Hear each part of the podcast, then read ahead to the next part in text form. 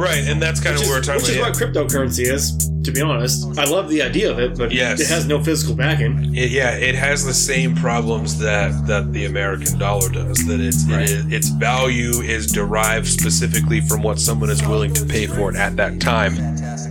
I'm going to probably say fuck China a lot during this podcast, so I'm just going to preface this right now. When I say fuck China, I mean fuck the C C P, the Chinese Communist Party. And none of us want to kill ourselves, so if anything weird happens, you know, in the yeah. next couple weeks...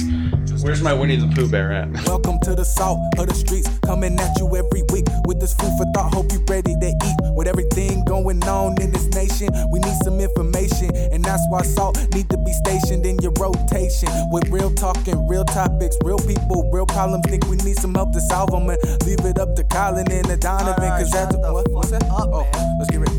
And just like a red, white, and blue phoenix rising from the ashes of political bipartisanship, we are back to Salt of the Streets Podcast. This is Saturday, May sixteenth, one twenty-nine p.m., episode eighty-five. And welcome back to the Salt of the Streets Podcast, your one and only source for social and political commentary on all the weekly news, pop culture, and sports that you can handle. And the best part about the whole deal, it's all built from the ground up for people like you and me, the everyday normal person. So come down and join us as we discuss life, liberty, and the pursuit of happiness, and continue our endless efforts to bridge the gap between people and information. Yes. As always, I'm sorry, I'm really excited because we're back in studio for the first time in like two months. That was great. Cheers so, again. Cheers. As Welcome always, back. we Welcome are your in. hosts. I'm Colin. I'm Donovan. And today we are joined by a very special guest, my brother, not only in arms, but also in blood, Dad. How's it going? Oh. Oh, Good to God. be here. And yeah, this week we're going to be kind of just, it's going to be a grab baggy type show. We're free as, balling it. Yeah, we're free balling it with all things COVID and the like. And uh, Joe Biden. Joe Biden for sure, because we, yeah, we didn't get to it last time. It. Yeah. And there's been a lot of new things for that one, which are very interesting. But yeah, we're just going to, we're going to see what we hit. I got a list of shit, and I'm sure you got a list of things. And I we're got gonna two talk pages about, of shit. Perfect. And we're going to find out from Chad some of the, uh, he's been... Chad shouldn't be here right now. Yep. He should be up in the woods. Mm-hmm. But uh, due to some, the way our state has handled our COVID response. Some uh, fuckery? Yeah, there's some fuckery there that took him out of the woods, essentially, for reasons that we'll get into shortly. So, that being said, where do you want to start? How's your How's your work experience been lately, Donovan? Let's um, just start there. That's a good one. So, what's up? You look... Is that a great thing to ask for you? Our producer yeah, says. What's going on? You're here in studio. If you're not here, you can't be doing shit. Because it's like... Good gunshot. Now you have to tell me what you're excited about. Now I have to talk really loud. So Morgan Brenton, who we love, she commented on Facebook and let us know that today is actually an unofficial National Mimosa Day. Oh! Swag, got him. That's so true. So look at you guys. So cheers again so with let's mimosas. Let's talk about fate. Let's talk about how the universe puts us exactly where we're supposed to be, and let's go. Boom. There we go. Yes, so, ma'am. Um, work. So I have started posting little videos that I've been taking right while I've I'm there those. because um, it's been slower than fuck. Um, if you listen to the show for a long time, you know I work um, at a company where I make neoprene orthotics. I make hand braces, knee braces, shit of that variety. Um, and because everything around the country has been closed, um, you know, for like non-essential services and whatnot, apparently, you know, medical braces for children are not essential, which is weird, but um, there's been, sorry, Colin, there's been like no orders. You know, it's been slow. Um, we also do some stuff for baseball, so they've been ordering some stuff to try and like prepare for when the season does the come season back. For yeah, come. When we're making stuff for just to have for when it does open up, because the different leagues are starting to talk about start dates just without fans. You know, like like the the N F L facilities can open up like next week, I think, mm-hmm. um, for and they can only have like seventy-five people in them, and they can't do any workouts or anything. It's just for like rehab and shit like that that people can go there. Um, Major League Baseball is starting to talk about, I think, in like July, trying to open up and do a short season just with no fans in the stands, you know? Um, so I actually heard a little bit of sports news, and I don't know if you had heard about it yet, and I don't know almost anything about it, so I just know a little bit. So, do you know anything about a new, like the new pitcher for the Rays that had some kind of contract trouble that he was trying to swing some weight around and No? I do not, okay. no. But well, I can I'll look serve, at that for I can, next time. And I can ask the boys at work. I'm sure that they can tell me exactly. One of the guys at work told me about it. I was like, I wonder yeah. if Don knows about that. I'm sure I'm sure all the guys at work know exactly what you're talking about. Um, so, so, yeah, so because it's been so fucking slow, you know, um, we were working with that other small company, the guy that makes our dyes um, for the presses. And we've been making medical shields that we were donating to, like, local medical centers and the first responders and stuff like that. And I guess we started sending them out of state, too.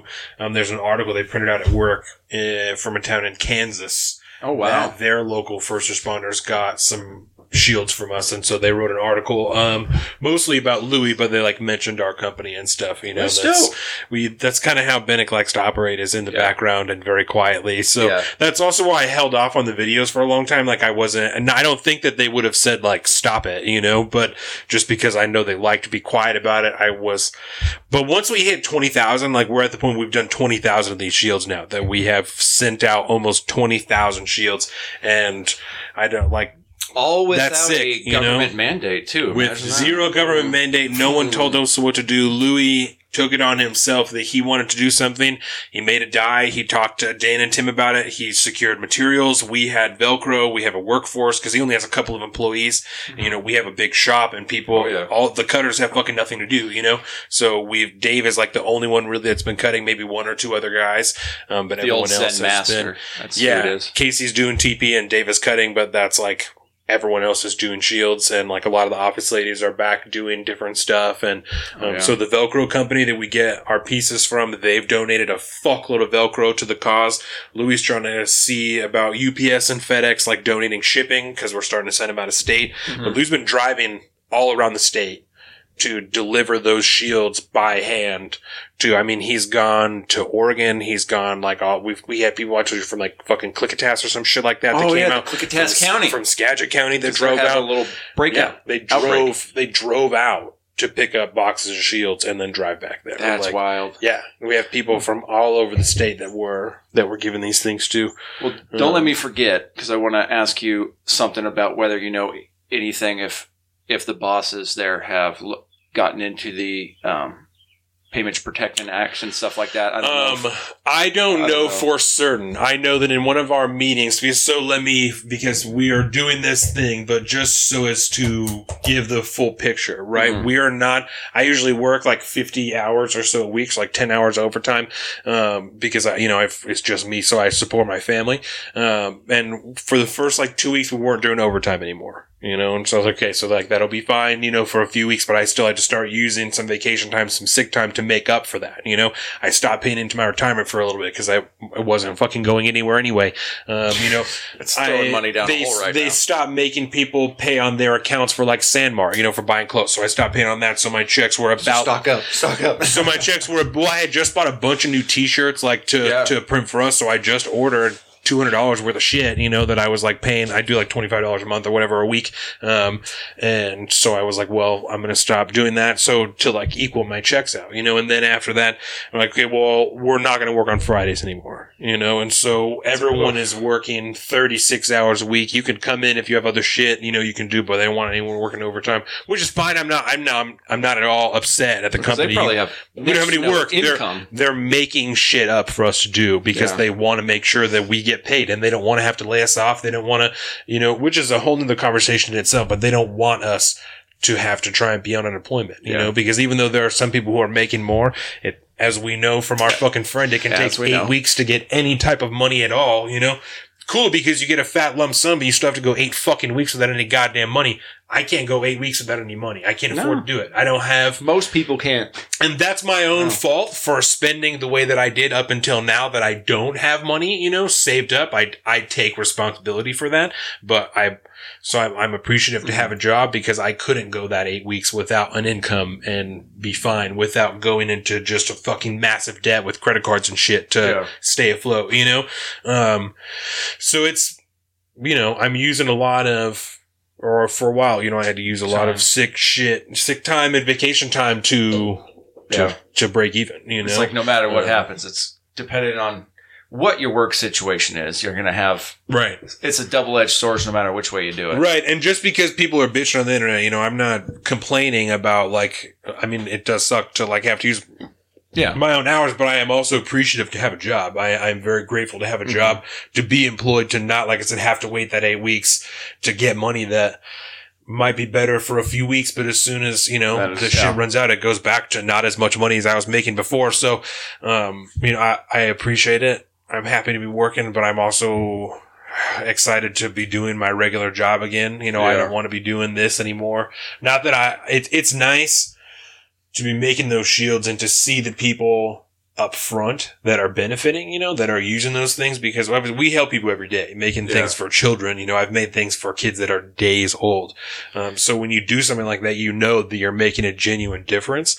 Um, but we in the cutting department rarely see any of like the letters or cards or anything that comes in, because they come in all yeah. the time. Emails, you know, thank you so much for doing this. You know, here's a picture of the kid, whatever the fuck.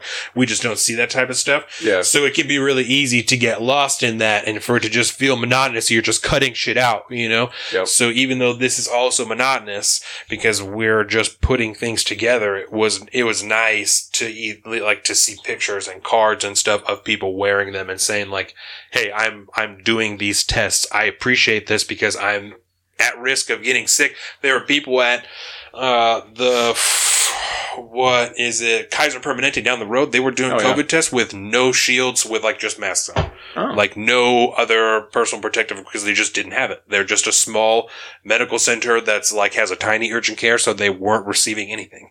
Wow. And so the, Kyle fucking drove down there and was like, fucking please take this go. box of shields. Like, please God, take these. You know? Right? Yeah. And it, it's, it's, crazy, you know? So, well, that's, that's yeah. good though, because I'm glad that's kind of, I wanted to kind of preface this because, like, you're in a situation that some people are in where, like, you're still working, you never really stop working, but you're, you're operating at a reduced capacity, yes. right? Whereas, Chad, you, I would love for you to kind of introduce yourself, talk a little bit about what it is that you do, because you know as well as anybody, most people don't do, and then talk about how essentially, you know, how you've been, how your business and how you've been affected by the shutdown. Because it's a stark, what's the right word I'm looking at? It's totally different than what most people do. Yeah. yeah. So you're self-employed, right? Self-employed. I've been shoeing horses for about nine and a half years. So you're a farrier, right? I'm a farrier. Just to, yeah. So because, like I said in the pre-show, I had I did not even ever fucking hear that term before. You're like, my brother's don't. a farrier. Yeah, I had no idea. Yeah. Unless you're in like the horse world already. Yeah. Well, I didn't know. Okay, so you know. let's. The, apparently, there's a fucking difference between a blacksmith and a farrier. You know. So what's the what's the minute, if if not minute, what's the difference between the two? Because I assumed that one dude did all of that shit, uh-huh. you know, then I'm sure that people are better at other things, but I'm going to say something and you tell me whether or not it's relatively a good apt analogy for this. So a blacksmith works with metal and forging and doing all that stuff. A farrier works on, they're basically like a horse foot doctor, but not really a doctor, a horse foot doctor and a blacksmith. Yep. Like, so they're, so you can diagnose problems with their feet too. You're essentially like a, uh, blacksmith and an equine podiatrist. Word. There you go. So it's like, that's the difference, is it takes a lot more to be a farrier than it does to just be a blacksmith, because you you also have that other world of this is a living, breathing animal that needs the proper footwear. Because if you're, for lack of a better term, if you're a blacksmith, you could make the shoes, but you probably couldn't put them on. Is that? Uh, yeah, and I mean anyone can learn how to do it, but when you're nailing a shoe on, you work in the margins of getting a nail within about one-eighth of an inch area. Otherwise, you can hurt them and potentially kill them. If shit went horrible. Yeah, yeah. Like in a worst-case scenario. Right. Like, that's the margins you're working with. About an eighth of an inch for a nail, yeah. So mm-hmm. you can't be can't be doing sloppy work if you're going to be oh, doing no. farrier's work. And the nail's got a beveled edge, which makes it curve, which means you got to aim it the right way and yeah. all that fun stuff. Yeah, you know, I so I would just I was at I was helping Jordan's stepdad with something at his dad's house, and he makes saddles, like custom leather work. Ooh. Um, and yeah, oh, he used to be a fucking jockey.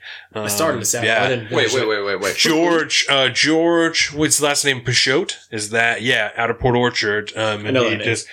So that is her stepdad's stepdad. Um, huh. Yeah, yeah. So we that's we go there for Christmas and shit. Yeah, George. So you know him. I know the name. He's okay. fixed a lot of tack and stuff for people I know. He does. Cool. The belt that I'm wearing right now, check this, right? This is a Pishotta. That's a Pishotta Ooh. original right there. Made this for me for Christmas like I three like years it. ago. It's a fucking great gun belt. It's an amazing gun belt because it's so goddamn thick, the leather, and it's so stiff.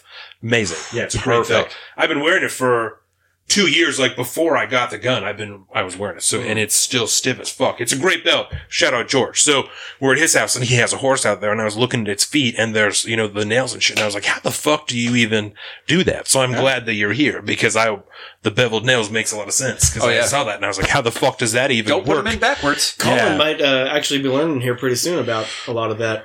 And he could probably get in pretty good detail about it. Well, Casey's doing that, the fucking, the bovine podiatry. Oh, um, really? Yeah. With Rachel's dad. Oh! He's, yeah. yeah, he's like apprenticing from Rachel's dad. I was so. wondering who's going to take up from Mike, because he's been doing it forever. Casey Bowles. Yeah. Yep, Casey yeah. Bowman huh. is learning. Good old Casey Bowles? He was our very first guest. Yeah. yeah. Oh, really? Yeah, he works with me, yeah. Yeah, he's and a fun he's guy. Doing that. Casey's a, a great guy, yeah. And he's he's kind of like, okay, so back before you were a farrier, right? You were kind of... How would you how would you classify yourself categorically in the post high school, you know, social structure? Oh, were you kind of a what a because you were a soccer dude and you still are kind of a soccer still dude. Am. Speaking of sports, uh, Bundesliga opened up this weekend. What I don't is that German, German soccer? soccer league. Okay, well, good football. For the Germans. Yeah, I watch American football, so you got to be way more specific.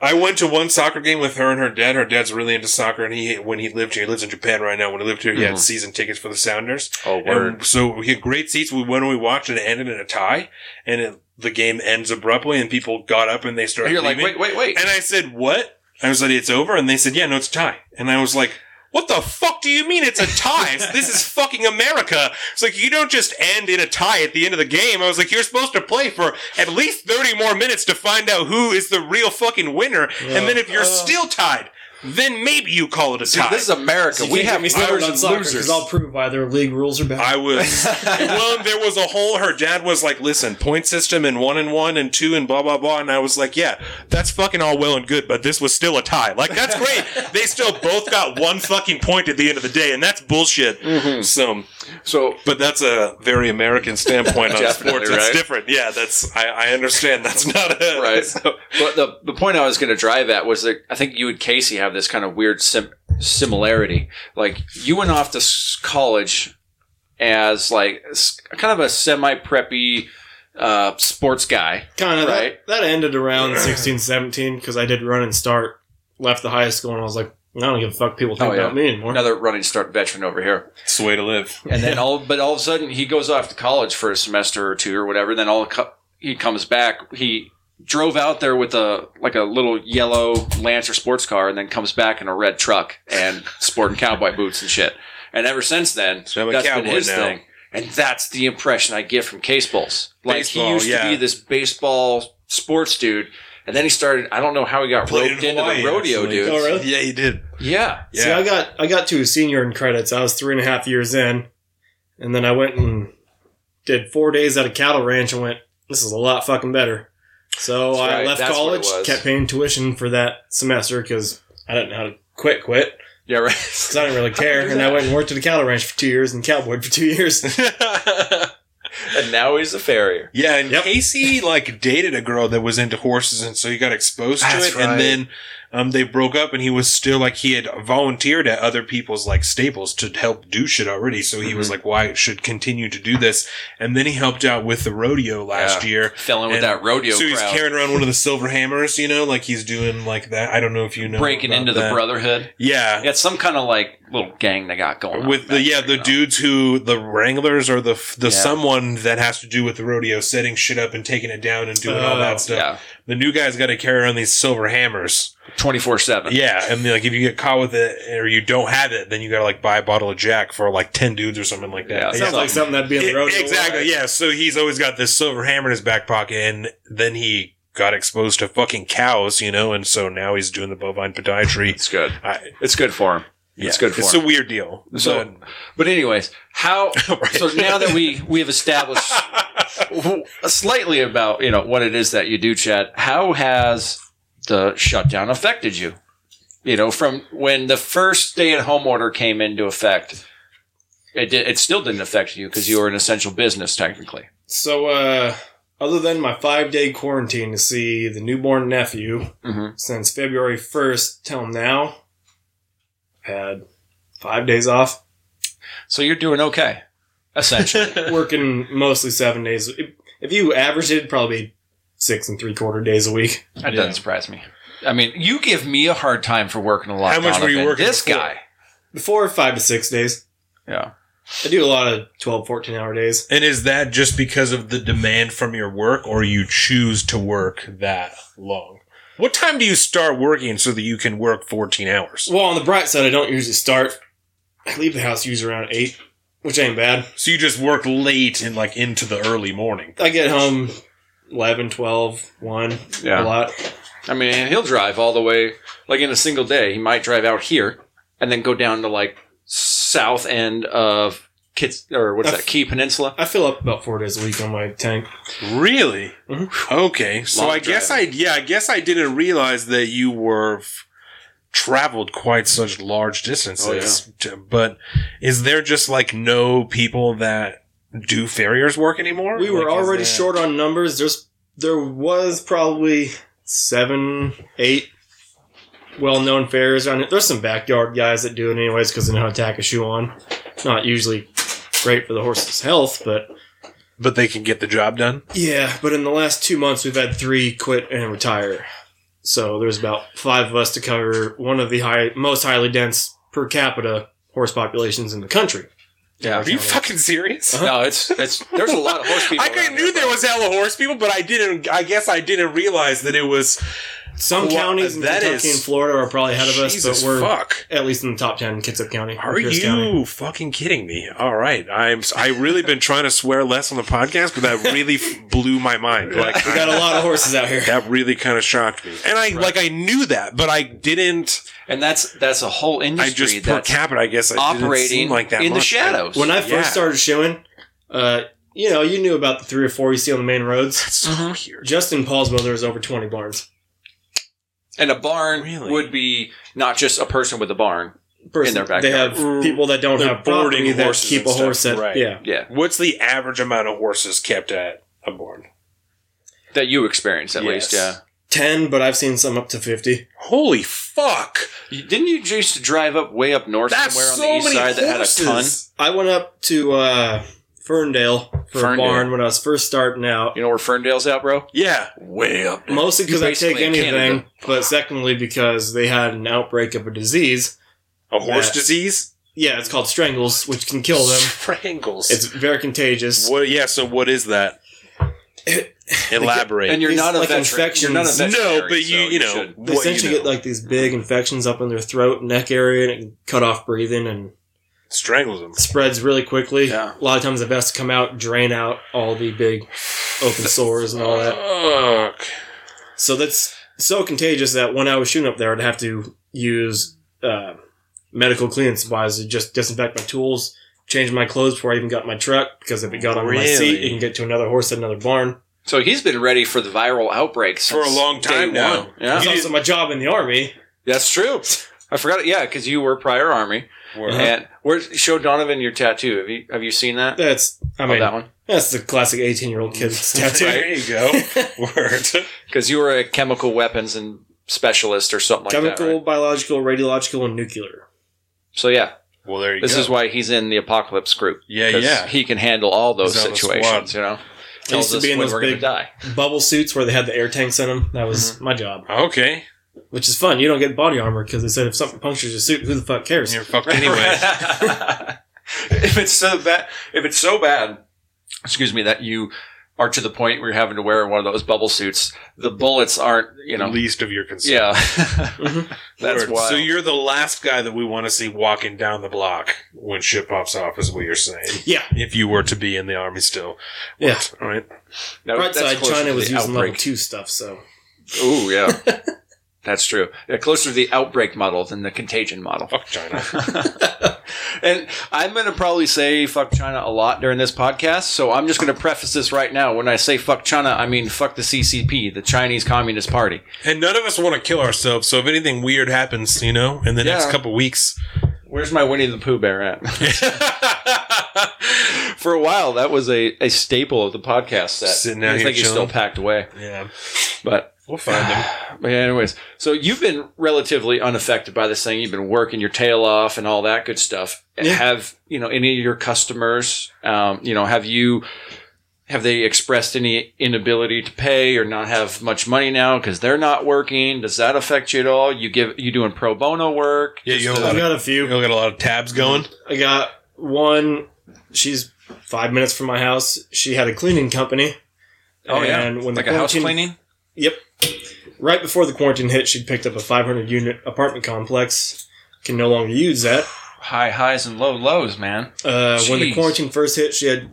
Two weeks before she went under, and it's been how many weeks of quarantine we had now? Oh, like eight or nine? I think nine. Yeah. Yeah. It's a rescue horse, good horse, it's friendly. So I told her I'd trim it for free till she's on her feet. Plus the gals, she tips me twenty bucks every time. I mean, she's bought herself at least six, so why not do twelve for her if she needs it? How much does it cost for you to trim a horse's feet? We went over this a couple weeks ago, didn't oh, we? Really? Just the barefoot we were talking, yeah. Just the barefoot trim is about forty five bucks for a full size horse. Draft horse do, costs more. Does not Not everyone has shoes on their horse? No. No? Is that what's what's the what's the difference? Why would you put shoes yeah, on a horse yeah. versus not? So domestic horses are nowhere near the quality of wild horses. Like As wild horses, like, if you have bad feet, you die. How hard they're so that's their a little bit more are. natural selection going on out there. Yeah, and Washington get snowflake is, horses. Western Washington's not a great environment for horses' feet. Yeah. Horses don't naturally live in these wet environments where their feet soften up. So the shoes are oh, protection. Yeah, you a horse can so much as step on a rock too hard, get a stone bruise, cause a founder, and they die. What that's, is a founder? That's a whole other thing. So foundering, just roughly. Yeah, you're not a vet, so nobody's gonna put a you horse on the spot. But it has this main bone in their foot. When they founder, it starts with laminitis, which inner part of the hoof is connected to the hoof wall by lamina, which links together like this. When they have laminitis, it gets inflamed and starts to separate. That oh. separation can cause a coffin bone to drop, and it can literally drop out of your foot. And it's it'd be like losing oh. your entire skeleton out of your foot. Oh, fuck. Oh, no, thanks. There's Dude. been two donkeys that have survived it ever in the history. That's it? So my, no, Not laminitis, but the coffin bone actually falling out of the foot. Yeah, good oh. God. Uh, that's you can, wild. You can survive laminitis if it's treated correctly. It's... Once you know what you're doing, you can, if you get it early and catch it early, you can save it in like three days. Wow. Yeah, horses are just spending the amount of time I have in and around them, my they're whole finicky. life mostly. Yeah. Yeah, they're very finicky and they're very expensive. And so in what case would you not need to have shoes on your horse? Like if it's just a pet, if he's just hanging out? Or yeah, especially minis, oh. things like that. They don't usually have problems. Ponies, donkeys rarely need shoes. Mules don't need them much. A lot of the closer to a Mustang the breed is, usually the better feet they tend to have because they haven't had selective breeding by humans. Mm-hmm. That's why, you know, wolves turn into chihuahuas. Are wild horses still a thing? Oh, yeah. No. They're actually uh, to the point where they're hurting the environment. What? Yeah. Yeah, they're pretty adverse. Do we have any herds, say, in eastern Washington or something like There's that? There's a Yakima herd. A couple of herds. They're usually on the tribal lands because the tribal lands tend to have serious? a lot of That's open so areas. so weird. Oh, dude, it's you cross them mountains, bro, and it's a totally different what world. A strange world we live in. Just this state. Just this yeah. fucking state. I'm. This is blowing my mind. I'm if you surprised. Want, if you wanted to adopt a Mustang, it used to cost about two hundred dollars. And now That's a lot of farms cheap. are getting paid one thousand dollars a horse to let them stay on their property. So what we need to do is buy some land on eastern Washington. We'll just start a ranch, and we'll start bringing Put Mustangs. Your horses here. That's cool. You can get paid yeah. to adopt a Mustang now with really? stipulations like you can't slaughter it, you can't just sell it off. You have to keep it and take care of it. But you do can really get one thousand dollars for a Mustang. Do they really make glue out of horses? Is that a thing? Their hooves. Out of their hooves. Yeah. I don't know if that the practice is a... big as it was, but that is. you know, it's big in like used to be a thing cattle and stuff. It's because it's that uh, cartilage material stuff that their their hooves are made out of, that outer portion that they use to make glue. That's why when you buy, I don't have a bottle of Elmer's glue, but there's a fucking there's cow. There's a cow on it, yeah. It's mm-hmm. made from cow hooves. It's essentially the same type of thing, I'd imagine, on a horse's foot and a deer's, you know, a deer's it's foot. It's the same as you know. fingernails. It's all, keratin. Yeah. All the cows keratin. that get slaughtered for food, their hooves get sent to glue factories to... If they're not, made. It'd be a bad business decision, because what else are you going to do with they it? They also go to uh, pet stores for dog treats. Yeah, yeah. yeah. Our dog does... Uh, Does eat cow hooves? That oh, is yeah. a thing. Yeah, I guess right. I. I forgot about those. Yeah, you can buy the actual the hooves. What an ignorant fucking American I am! I'm just like I'm just buying fucking horns and shit, and I know you know they're just growing on a goddamn tree that I'm giving to my dog. Like so fucking stupid. I don't. so well, that if that doesn't perfectly you, yeah, yeah, that doesn't perfectly illustrate our. I know all this stuff, and I'm this fucking dumb. Well, it's so like stupid. It's you don't realize, and like the language is kind of tainted because it's kind of been tainted by the left or whatever. But like the consumerism that makes up our American society, yeah, it makes it so that we don't necessarily think about all that stuff. It's the same reason why we don't think about where our food comes from. Right. It's because when I need glue, I just go buy fucking glue, and then that's it. I don't think I don't even have to go to the glue or, factory. I yeah. just buy it. At that's the why store. There's anti-hunters who buy steaks at Walmart. Yeah. Because that doesn't make any sense if you really think about it. I even remember, you know, I used to be at a point where I was like, I just don't understand why anyone would, like, need to do that because you just buy shit at a store. And then mm-hmm. I'm like, well, why the fuck? Like, now if you know. know someone you can get wild wild meat from, why wouldn't you do that, you know? You can go and get it yourself. Why wouldn't you do that? Like, right. Yeah.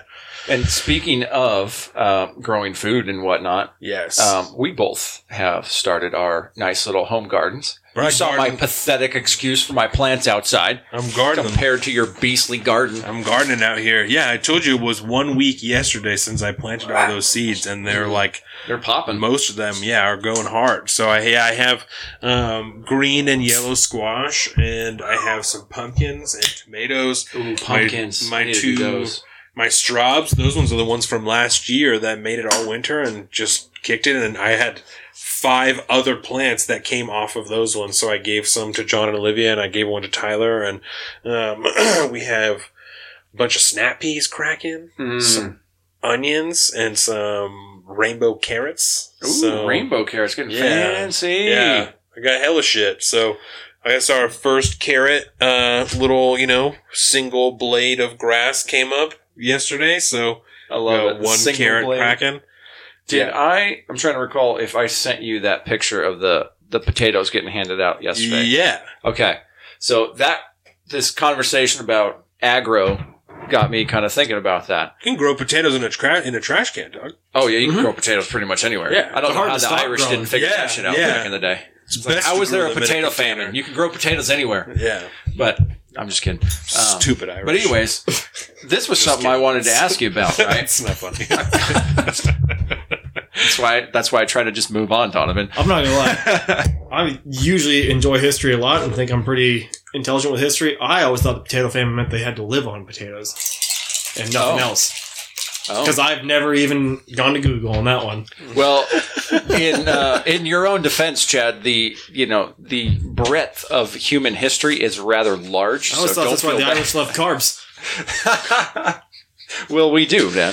You know that we're we're a very Irish people, and we like carbs as bad as they are for us. But anyways, I saw this. And I want to say the initial thing was a couple weeks ago. Um, some representative from the Washington State Potato Growers Association had come out publicly and said, hey, we have a massive surplus of potatoes that we want to give to the people. Excess right? floods, yeah. And excess produce in America, if you guys don't understand how big agro actually works, if to... To control, roughly control and maintain a a normal cost of produce consistent for Americans. Cost, yeah. yeah, consistent cost of produce. Um, on all produce items that are stocked in our grocery stores year-round, even though you can't grow them here year-round, you know, there is a a certain amount they can intake every single year into the system without causing a massive price skyrocket or drop or something like that, right? And so farmers generally will overgrow what the demand is set by the federal government and the Trade Commission and the Department of Agriculture. So they always have to dump an X amount of produce. That's they why can, they have uh, grain silos, right? Yes. Hold on well, and it shit. and it's in all aspects of everything that you farm or ranch. Yeah. I mean, it's just well, just, an, just an example of yeah. what people would know. You exactly. know, people know what a grain silo is. And when I, you know, because I am, you know, me and the supply chain stuff that I've been keeping an eye on for so many, you know, this last couple months, um, I saw that. Us. Well, because I, I care about, I have rational self-interest here too. You know what I mean? If if the supply chain is fucked up, I got to know, you know, how big should I make my home garden this year? Real we, big or just a little bit? We bought uh, extra eggs last week because there's, you know, like they're like limiting how much meat people can buy. And I'm like, mm-hmm. people are going to be buying more eggs. So just buy a fuckload of eggs this week before next week when people are buying all the eggs. Exactly. We have a fuckload of eggs. Peanut butter. People Ooh, yeah. are buying a shitload of peanut butter. Buy the peanut butter. You know what I'm saying? Meat, so. Eggs. Yeah, just like anything dairy, which I think technically eggs are involved in. There's like three things somehow. That people know where to get protein from. And it's fucking like eggs, peanut butter, and meat. So, yeah. you know, if you like any of that other shit, get which it is now. Funny, because you so. do get protein out of peanut butter, but it's like a minute amount compared to actual, you know, meat. Certainly, yeah. But, yeah, but as know. an aside. These, compared to nothing. This know. representative from that potato growers thing yes, came sorry. out with this public announcement about, hey, we want to give this stuff away to the food banks or whatever it is because restaurants aren't operating and people don't understand, I think, the amount, the percentage of produce that goes through yeah. that market.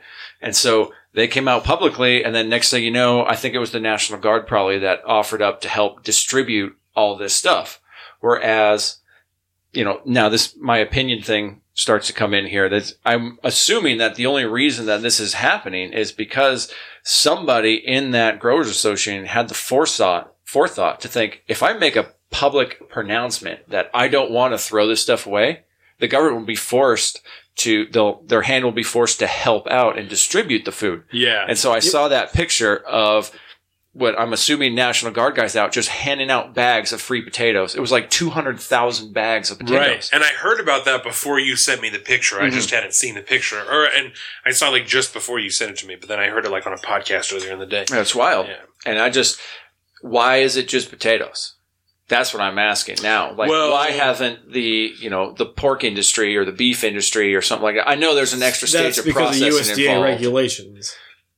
Go well, ahead. And, uh, I would imagine a lot of it before, because you sound like you know way more about it than I do, but I would imagine that it also has to do with, like, part of it, it's the processing, you know? I would like imagine, a lot of, yeah, especially like with a lot, meat. That's exactly I would, what yeah, it is. Yeah, I would imagine yeah. way more of the produce can go a little more direct to store, whereas yeah. all the meat and stuff has to be processed first, and those are the sick motherfuckers that are... complaining, yeah. not to sound like, oh, they're bitching, but they're, you know, they're sick. They want to know who's sick. But, you know, they're the ones that are, are actively, uh, I don't know, complaining, I guess is the best way to put it, yeah, but not with yeah. a negative connotation necessarily. Because, like I said, if you want to be, if you want to know who's sick, you want to know who's sick. Yeah. Like, I don't, that's fine. Too many good but, words are contextually ruined. Yeah, it, it, they are complaining. Yeah, whether it, it's certainly justified, but they are definitely complaining about what's happening. So, you know, what are you, what? What are you judging? So, it's like, don't judge these people. We're happy to be together again. This is the last bottle of champagne. It only makes sense to just distribute it evenly. Uh, you know? Oh, I'm sorry. Am I overpouring, guys? So there, there is one politician so. trying to fix the old slaughter problem and processing problem for the meat industry right Who now. Who is it? Go ahead. Thomas Massey. Okay. Word. He's trying to pass the Prime Act. At the moment, yes. I'm not the full expert on this, but at the moment, to sell processed meat, all that stuff in grocery stores, it has to be U S D A inspected. Yeah. To get With slaughtered, a stamp on it. Yes. To get slaughtered at a processing plant and have all that, there has to be a U S D A inspector there on site at the time. Yep. And at the moment, due to the virus and everything, they don't want to be there. They don't have to be there. Boo. The Prime Act would allow other smaller processing plants, which, by the way, I believe there's four companies that own all processing plants in our country right now, and two of which are owned by China. Whole nother subject. But uh, in China, dude, the Prime Act will allow smaller processing plants to be trained by the U S D A and still be U S D A certified without an inspector being there during processing. That would be nice. That would be nice. It's it's a similar problem to the way our country has Thank essentially you. created the organic movement that we have. Mm-hmm. For something to be certified organic, you actually have to have you have to pay essentially yeah. to be part of the club and have it inspected and right. all this good stuff, and it's. It's you have to all the regulations that you have to meet. None of them actually speak to what makes food organic. It doesn't cost that much more to grow organic. No, but to get it legally sold in a store, it costs a lot more with yeah. all the. And that just carries all the way down from just the U S D A branding on whatever type of meat it is. Carries right down to the consumer. Yeah. Yep, just goes all the way down. And for what? When you really think about it, just to have a person on staff that can consistently just be hired and say like, yeah, that's all U S D A prime. That's choice. Or you just have your meat facility inspected or your animals inspected or whatever it is the one time or once a year or whatever, you know.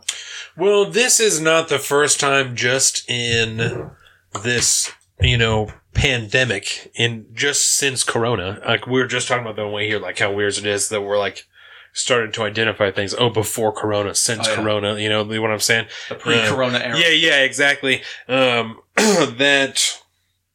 What the fuck was that? Oh, since, all right, so since all this popped off, we've seen more than one time that the bureaucratic red tape has fucked with the process, you know? Yep. And, I mean, the first one I think I can think of is when they were talking about the test from the World Health Organization, which is, a, you know, W H O is a whole other deal, but, yeah. you know, they had tests available that other countries were using that were like, no, they're not F D A approved, so we're not going to use that. You know, mm-hmm. we're going to make our own and wait.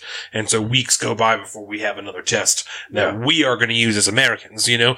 And there's, we talked about like, well, at, at, at one point, you know, are we like, okay, we're willing to take not an F D A standard test as long as it's fucking something to get the ball rolling, and then when we have a test that's F D A approved, we'll switch to that one, you know? Mm-hmm. And distributing things, you know, just the the federal government not having a way to effectively distribute things to fifty states at the exact same time, or even fucking reclaim things from another country that we sold to them after we should have, you know? Oops. Yeah, like, we're like, sorry, we now have to send the military to China to go and pick up things that we shouldn't have sold and then they wouldn't send back, you know? So it's... So you know how, like, all the the super rich celebrities that are well off and all this, they've been calling this whole thing the great equalizer, right? It's the great equalizer. As ridiculous as that sounds... Since they can all get tested and... Yeah, whatever. Them. Madonna can sit in her pearl bathtub with rose petals and talk about how it's the great equalizer. Carolina has to tell people she thinks she's going to die so that she can get a fucking test. She's like, also shortness of breath and like, I uh, can't breathe, you know? I mean, three months of pneumonia will probably make anybody not feel so hot, but, you know. Yeah. Don't forget, we're um, on the same boat. Indeed. Everyone's equal here, Colin. Everyone. Especially but since the great equalizer. Sorry, The point I was going to make yeah.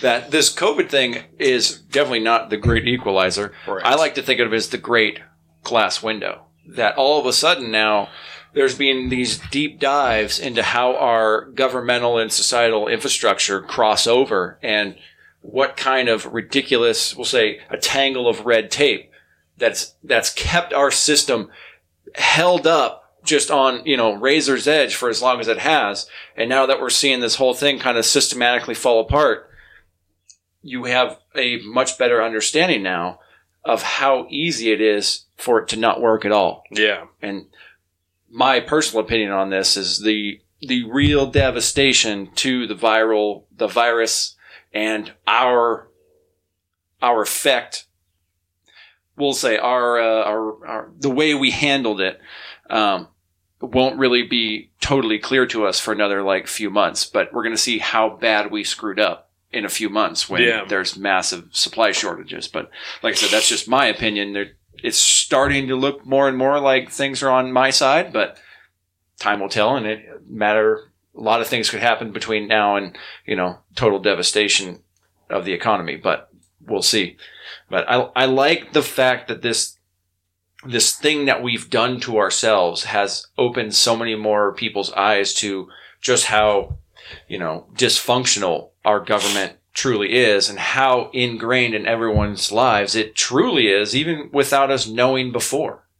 And now we're experiencing it on an insane level, uh, from everything from civil liberties to our food supply chains, everything that allows us to become this consumer society that we have been. Yeah. And we're all getting a good look now at how fragile that fucking system is. And it's it's all run by a, a giant group of people that have no clue how we all live our daily lives. So So let's kind of expand on that, right? Because that's, is that not a segue? So well, it is, right? Because that's actually one of like the topics that I have written down. The failures of government is mm-hmm. like how I've listed it on my notes here, right? I feel and like I, Chad has a few things to say about. I'm that. sure that that's exactly what I brought you. And the first, the first one that I have is that is that Congress doesn't know what people need. They don't know mm-hmm. how people live. They don't know.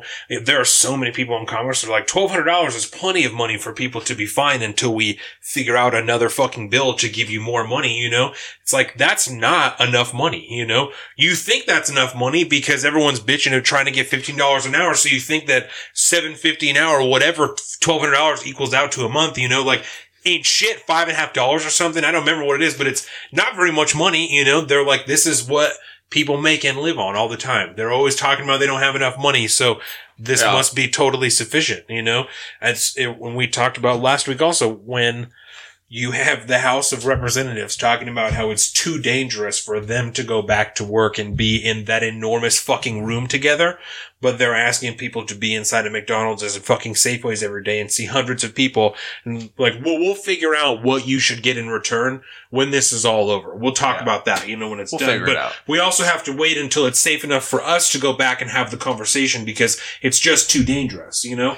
Like, at, at what point in history did the people of Congress become so much more fucking important than everyone else in the country? And I don't mean as far as, like, of course, the president is the leader of the world, you, you or the leader of the nation, you know? And when shit pops off, you protect the president, you know? But their lives don't hold more value than ours do, you know? And so there's no reason that they should have any way to justify not going back to work when regular fucking plebes are expected to go to their jobs and just eat shit for whatever they were making before, even though now it's, according to their narrative, you know, ten times more dangerous for them to be at work now, but just stick with what you got. Like, it's, it's just strange.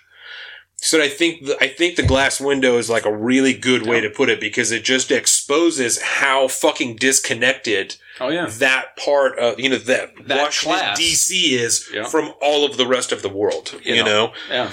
I mean, there's that. What you got on that, Chad? Yeah, what do you think about that? That really depends how deep you want to go because I can go full common sense, and I can go full Eddie Bravo on this one. So let's just put it in this context. Well, common then. sense first, and we'll work our way yeah, down the rabbit let's hole. Say, what what about... Because I'm pretty deep in there with you. Right. What about the the idea of the People's House of Congress makes them not an essential worker? Yeah. What would you think is justifying that in their mind? And what do you truly think about their position as a well, I don't know what justifies it in their mind, but they're elected to represent people, and if we have to work, they have to fucking work. There's none of this vote by mail, do a little Zoom call and tell you what I'm going to vote. That's going to decide the fate of everyone's fucking livelihood. Like in another country. Three, three trillion dollars that just got remotely yeah. voted on last night. Yeah, and they also passed the fact that did you know that police can follow your social media and stuff and look at all your e- info without any warrant necessary now. Can I ask That's you something um, before we continue down? Let me ask because there's. In regards to representatives for the government, whether they're senators or representatives, right? There's con- generally among you, you called yourself radicalized to a certain extent. So among non-radicalized people, there's generally two schools of thought as far as representation goes. That when you elect someone, their job is either to do, you know, the will of their constituents. Whatever the people are voting for, whatever we're saying you should do is what you should do, what we want. And the other school of thought is that, well, the people elected me to do what I think is best. And so I'm going to continue and just do whatever I think is right, regardless of how they may be voting at that time. You know, they've chosen me for my discretion. Do you think, if you had to choose one of those two things, where would you sit on that side? Represent the will of the people. Yeah. So even if it's against your conscience, vote the way your constituents tell you to vote. Yeah, I think. Yeah, I, I, that's. I think I wholeheartedly feel. agree. Yes, right. I just I had a whole thing about this new announcement that was passed. Oh, which he's since walked back somewhat in Inslee? some areas. Yeah, I just mm. watched that this morning. Yeah, yeah. Um, and so yeah, we can get into that. You know, like it's. Um, But any anytime, we yeah. Need to so, get to it now. um, what the fuck was it that you had just? Is so? Government. Do you do you sit that that place normally, or do you find yourself somewhere else? Do you like just not agree with the representative government as a whole? Or are you down with the with the system, or what's the? Give me a rough outline of your view. Uh, man, that's a tough like, question. It's like to, the general view yeah. of how you think government should yeah, operate. Yeah, yeah, yeah, yeah. Government's only job is to provide you liberty and freedom, and that's it. All their job to do is maintain your liberty and freedom, and the rest is on you. There's no backup plan. If you fuck up at life, it's your fault. You're free to do what you want to do. So if you were going to say, well, as long as you do not affect category, yeah, how far, how far, do, how far do you think that that responsibility extends into their, like, the, as far as the protection of, of liberties and freedoms? Do you mean just in like a militaristic fashion, or do you think, um, well, let me just throw this one out. Maybe this will help get to the answer you want. Yeah. If you were, because I'm not going to throw out progressive, because you're definitely not a progressive. Certainly but if you were going to call yourself one of these broader categorical political assignments that we've decided to title ourselves, uh, say a um, an old school liberal, you know, like, like a, a classical, uh, classical liberal. liberal. There yeah. we go. A libertarian, like a an ANCAP, a, a conservative, or a neocon. What Probably. would you best classify yourself? Probably an ANCAP. ANCAP. I think municipality would be the best way to run any government. There so, is. so I'm sorry, I didn't mean to interrupt you, but I think the reason I asked you that is because just this morning I was on Facebook, which fucking, you know, bad, whole nother deal. But um, well, it's the day before the show. I got to get a that's reading true. of where people are. So that's, that's more, true. So, and someone I don't remember who it was was talking about, like, it's like the government's job is to protect my rights, not like not my health, you know. So mm-hmm. fucking fuck off with my health and just like protect my rights. And I. Like, agreed with it to a certain extent, but also found myself not agreeing with it, that I feel like there's... Because I think that, and sitting here now, right, I think that my stance, at least my issue with that particular statement that that person made was, I think that that takes a lot of the personal responsibility out of it, that I think it's very much on you to ensure that your rights and freedoms are being protected. Like, mm-hmm. I don't... I have a hard time... conceptualizing of a way other than a military that the government can effectively protect your rights and freedoms like on an everyday basis, you know? Um, and so I think that's why I asked you that question, is just because I was trying to figure that out myself this morning, you know, that I don't necessarily disagree with that, because it's certainly not their job not to protect our, it's yeah, not, it's like partially, you know what I'm true. saying? Yeah. But I also think that it's, especially in times like this where we're seeing so many people feel like their rights are being infringed upon by the government, you know, I'm like, well, because they this are. Is, they're right. Like, this is on you to make sure that this is not happening. You know, that's why, like mm-hmm. we talked about the protests in Michigan last week, I didn't yeah. necessarily have a problem with people walking around with A Rs and shit. You know, I'm like this, mm-hmm. I kind of think that that's your job right now, is to be doing that and showing people, not in a necessarily threatening manner, but like almost like a show of force, you know, a flyover in another country with fucking F sixteens. They're like, hey, don't forget, we're just over here on the other side of this imaginary line that we've cooked up. We still got a bunch of fucking jets over here, you know? And I mm-hmm. think that this this is one of the other things I wrote as lessons learned. You know, that's like one of the big topics. That's one of the oh, yeah. things that I learned in this time, is that are reaffirmed for me, you know, that I think that it's it's very much on us as a people to ensure that that doesn't get taken away, you know, and we mm-hmm. have begun to live in such a time where we've ceded so much power away from ourselves to the local governments, to the federal government, yeah. to, to, because we want to be safe, you know, we want to feel protected, we want to know that everything is okay. And I don't, like, that obviously is not working, you know, we have all done this for this long, and now you have people like that fucking doctor I was talking about, the chiropractor, who... her biggest issue is she doesn't trust vaccines, and now she's looking at corruption within the entire government of, oh, fucking bracelets and tracking and all this and blah, blah, blah. And it's like, you, you're a grown, you're almost forty years old, and you're just now realizing that maybe the government isn't always the, the right answer, you know? And I, I've like, it shocks me that so many people have forgotten that. You oh, know? yeah. The people aren't supposed to fear the government. The government's supposed to fear the people. Right, right. And I, I, I think that, I've not said it that exact way, but that's what we've been kind of like alluding to, I guess, over oh, yeah. the last like three episodes, you know, that there's like, I don't know why, why we as a general mass have forgotten that, you know, that we're like, oh no, we shouldn't ever act like we're threatening at all. You know, no, we don't ever want anyone to feel like they're, you know, in any type of trouble or like anything like that. You know, then, then what recourse is there for someone leading in the country down the fucking shithole? You know, if they're not afraid of anything that's going to happen, because in the end, I'm going to have a shitload of money and I can surround myself with dudes with guns anyway, then what's like, what do, what do they all have to lose? You know, Donald Trump said it himself. What do you have to lose? You know, what do any of them have to lose other than to stay the fuck home and kick it and do whatever they want with all their money while we sit around and wait? Yeah. You know, I just... What do we have to lose? But, you know, these things understand. We have called constitutional rights and civil liberties, for God's sakes. And I I think, again, that glass window is showing us that there is a, a vast amount of people that live in this country that just prefer to have the helicopter parent of the government, yeah, and just don't want to deal with the trying to survive and make your own way through life when you can just – you can sit – I mean, we have an entire generation now of, you know, we'll call them snowflakes for lack of a better term, that have no concept of that personal responsibility that is so lacking. You know, that's why there's – let's do this, right? Let's look at it this way. In that protest, in those protests in Michigan, where yeah. they where they come in, they didn't storm the fucking Capitol building like so many articles say. They were temperatured they got, and fucking yeah, walked in, yeah. Which is yeah, um, temperature checks. We'll talk about that. Like, yeah, I yeah. have a bugaboo about a lot of this stuff, but um, you know, there's a big conversation about like, I mean, you'd even hear from Shapiro when he talks about it. He's like, well, why do you have to show up with a gun? You know, like, that's just dumb because now you're you're coming off as threatening.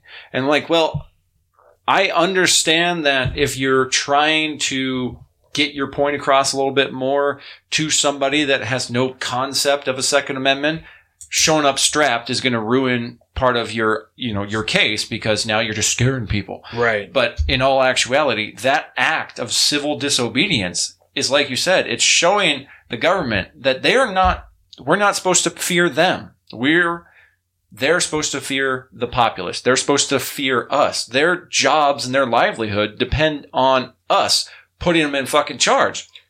But our class system has gotten so ingrained into society, we just think that those are our betters and we just have to listen to what they say because daddy knows better. Daddy government knows better. Right. You, you know, know, he knows best. We used to tar and feather politicians who didn't represent us, and now we follow them on Instagram so we can send a mean comment on their next fucking post. Yeah. That's, man, that's about as perfect, I think, analogy as you could put it. Yeah. We've gone from tar and feathering the politicians that didn't represent us to sending them mean tweets.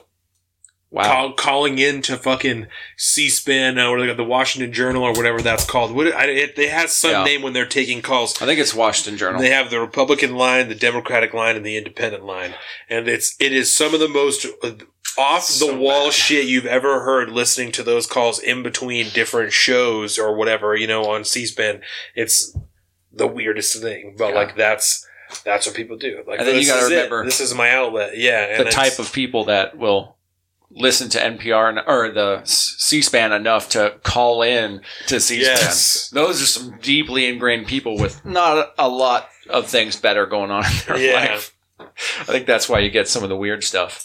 But yeah, anytime there's like we're listening, because we listen to a lot of C-SPAN, obviously, on this show.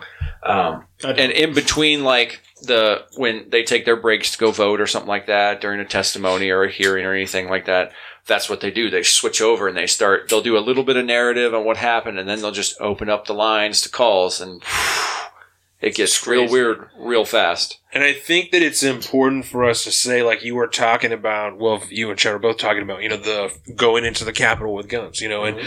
and that the government should fear the people and not the other way around. Mm-hmm. I think that it's important to note, regardless of Chad – begrudgingly or choosing to, you know, to identify himself as, as an anarcho-capitalist, that's not a radical idea. You know, mm-hmm. that's, it is literally ingrained in the founding documents of the United States. It's not a radical idea that it is our job with the Second Amendment to defend our rights and freedoms. That's, it is literally ingrained in the founding documents, you yep. know, and it shows a serious weakness in the constitutional understanding of the general populace when it mm-hmm. is seen as a threat or just a general fucking bad deed to show up in the Capitol with firearms. You know, like that's, if that's not how this should be seen. You know, regardless of your view on firearms as a topic, people showing up in the Capitol who are comfortable with that, who are proponents of the Second Amendment, who chose to own firearms, that should not be your view of them because you don't agree with their choice to do so. It should not be your view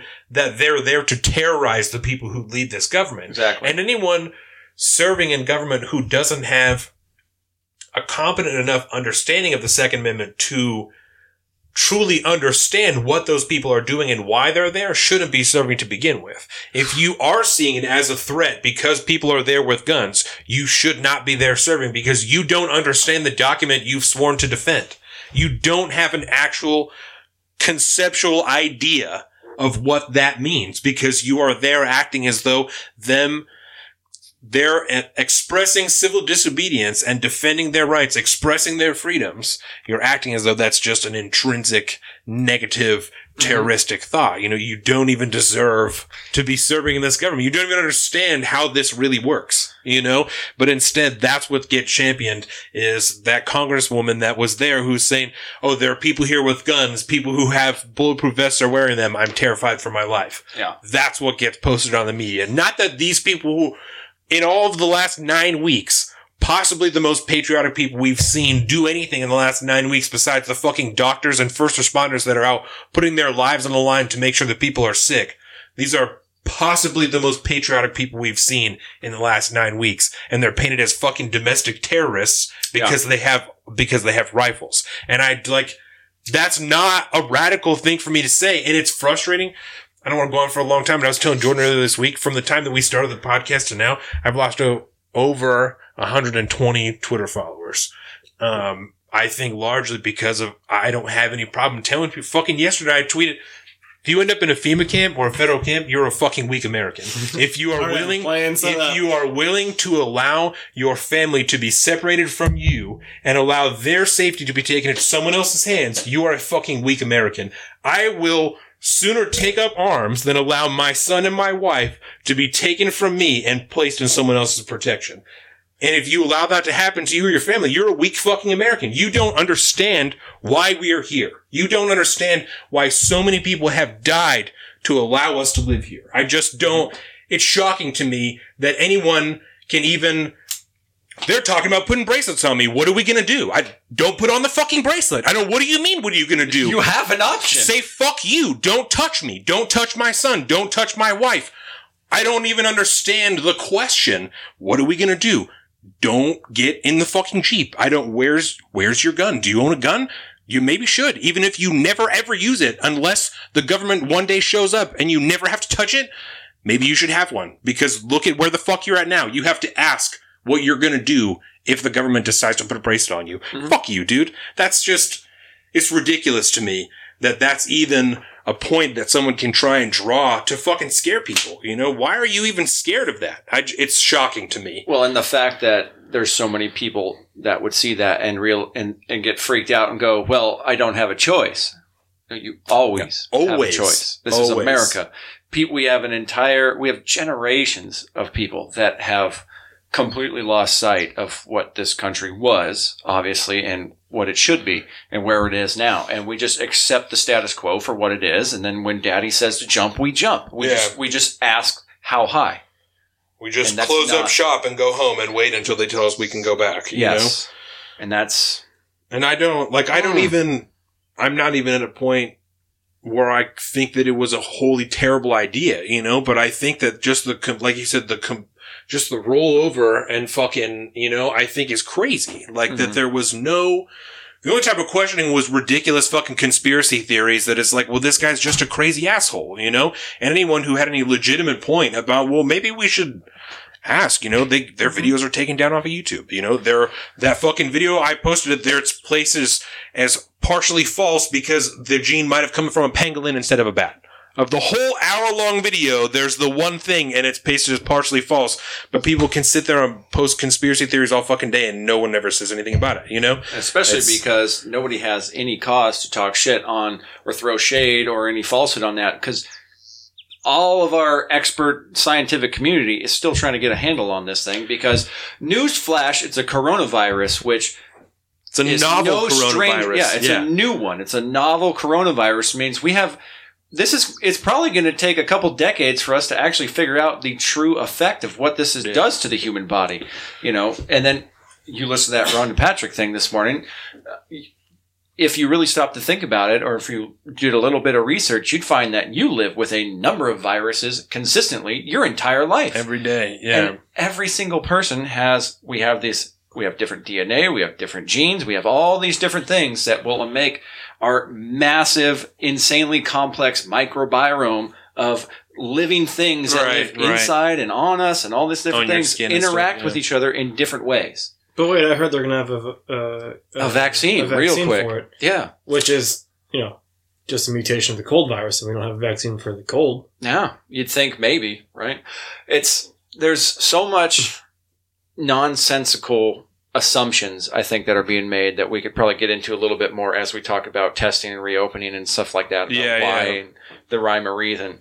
Um, I just, at this point, with what little we do know, my personal opinion is that I don't understand what we're doing anymore. Nothing that we're doing seems to make sense anymore. I was on board yeah. with the original lockdown, right? right? Because of this. Let's, yeah, two weeks, let's, let's two weeks hold off. Let's yeah. figure out. Yeah, yeah, you exactly. Know, two weeks well, is fine. Curb, you know, uh, flatten the curve a little bit so that – because the original intention of flatten the curve was so that right. we do not overload the medical system. Yeah. We could stock up on supplies, bing, bang, boom, and then – now we can handle any surge cases that come up. Our medical system is is familiar enough with it, and we know how to handle it. We can we can do this. But that's not that's that's gone now. We flattened the curve, and but we're still doing these things. L A County just extended their things in most places. Yes. More than just to the curve. Be, yeah. One in three hospitals are facing bankruptcy right now. No, we've yeah. seen we've seen. I mean, I, I get emails from like the Seattle Times every day, you know, and so they'll email every day with the amount of cases, new cases in Washington. We've, I mean, one thing that Jay Inslee has talked about is we want to see a consistent decline in new cases every day.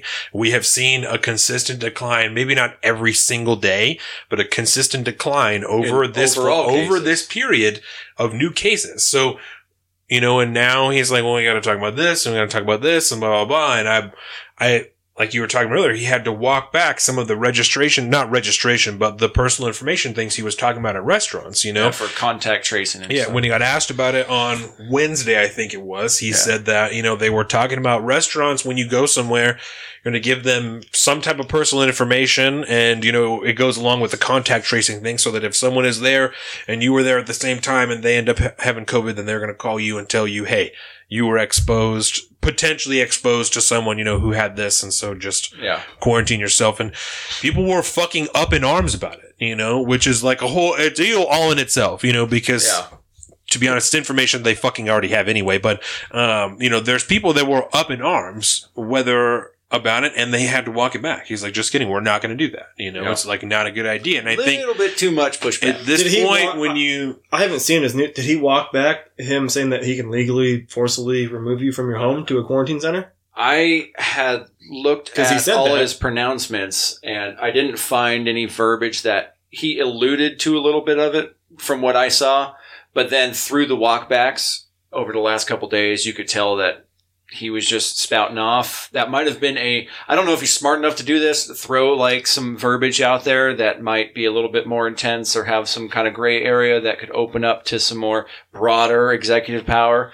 But he has since uh, stopped using that kind of language and, and reiterated that any of these kind of tracking and tracing protocols that they, they want to put in place for restaurants is still strictly voluntary. Yeah. Because he knows he can't force people to do that. And he was also very adamant, you know, I'm, you can go back and forth all day about whether or not you can trust what the government says, but we really have to just kind of try and operate yeah. off what they're saying. And we know that they lie, so we're not taking everything wholehearted like, and not, you know, but just for everyone, you know, we're not taking everything the government says and just eating it the fuck up because that's what they're saying. Yeah.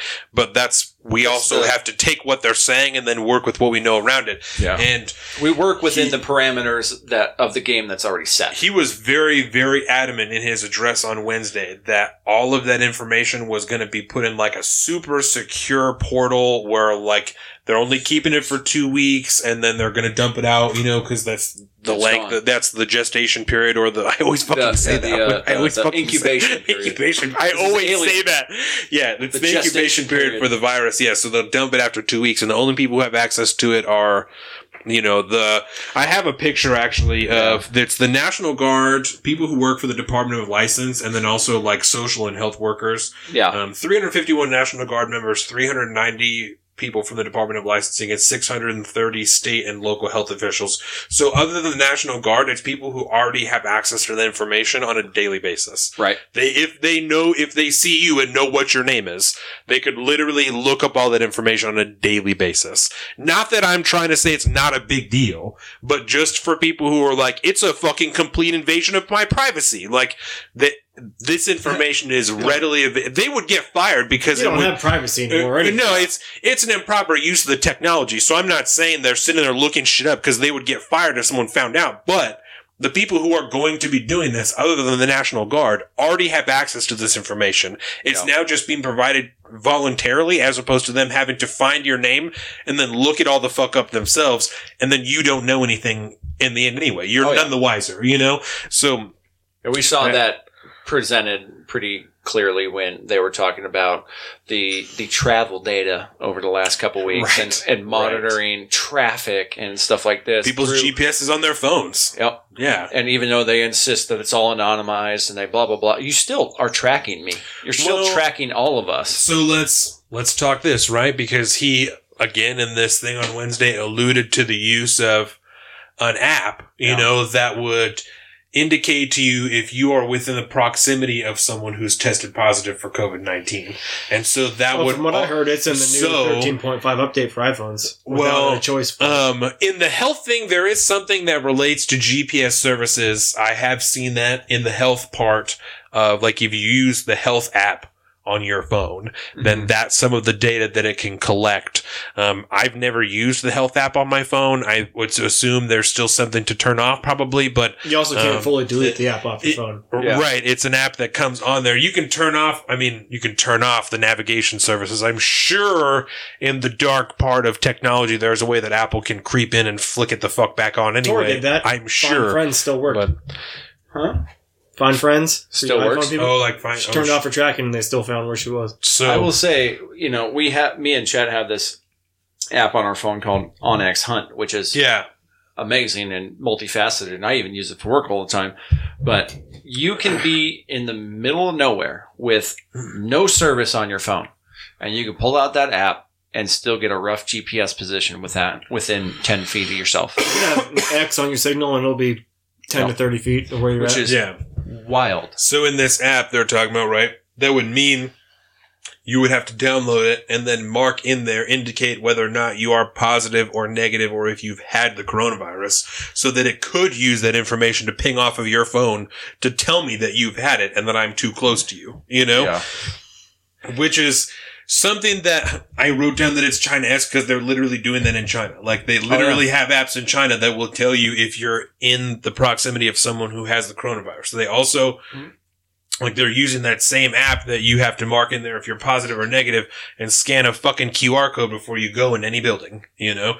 And this is, it's important to recognize and to understand that there are differences between the Communist Party of China, you know, and the United States government. There's, like, a certain amount of things they can and can't do, at least publicly. You yes. know, there's a lot of shit the government's still going to do that the Chinese government is going to do. You're just gonna not going to know about it like you do in China. I, mean, I don't but, have a problem with other countries doing it. Yeah. The, the reason because they're not we America. Shouldn't do it here is because we're free. Yeah. And it, exactly. It boils down to that. You know, every other that, country in the world can do it. I don't give a fuck. But they're not us. Yeah. That's why we're fucking better. Exactly. It boils down to talking about an app on your phone.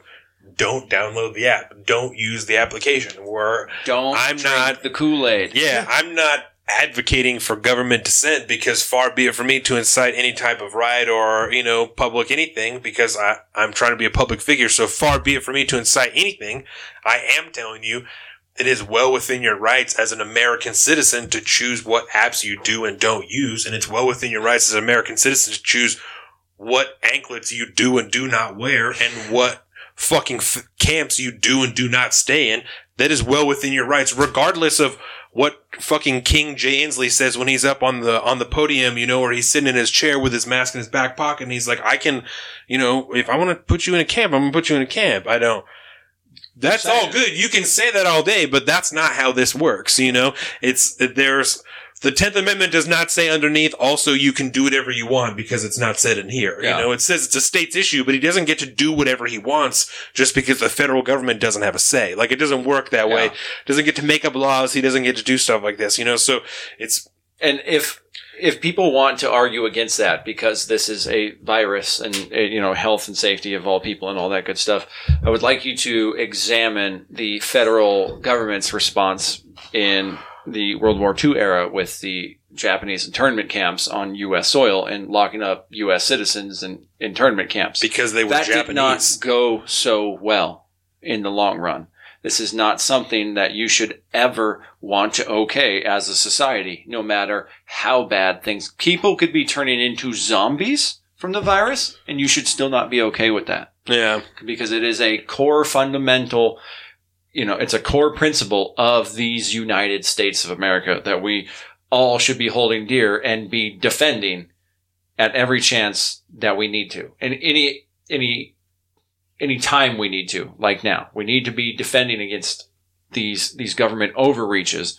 And just because your neighbors don't approve of it, because whatever their political views are different than yours, they say, or whatever, you, if you still have those core principles of the government, you know, the don't tread on me principles of the government cannot literally tell you what to do unless you are in direct violation of a law, including a federal statute or a state statute or a local statute. Yeah. Everybody has jurisdiction. And you ever, okay, so let's put it this way. Being a citizen requires you to uphold X amount of duties as a citizen. Certainly. One of which, the most common everybody it's thinks It's your civic of, duty. It's your civic duty as a as a citizen of America J F K to sit for jury duty, jury duty if you need to, right? And mind you, there's people that don't necessarily agree with that and stuff like that. But ideally, in a normal America, you have a duty to uphold your own rights, your own constitutional rights. That is one of your duties as a citizen.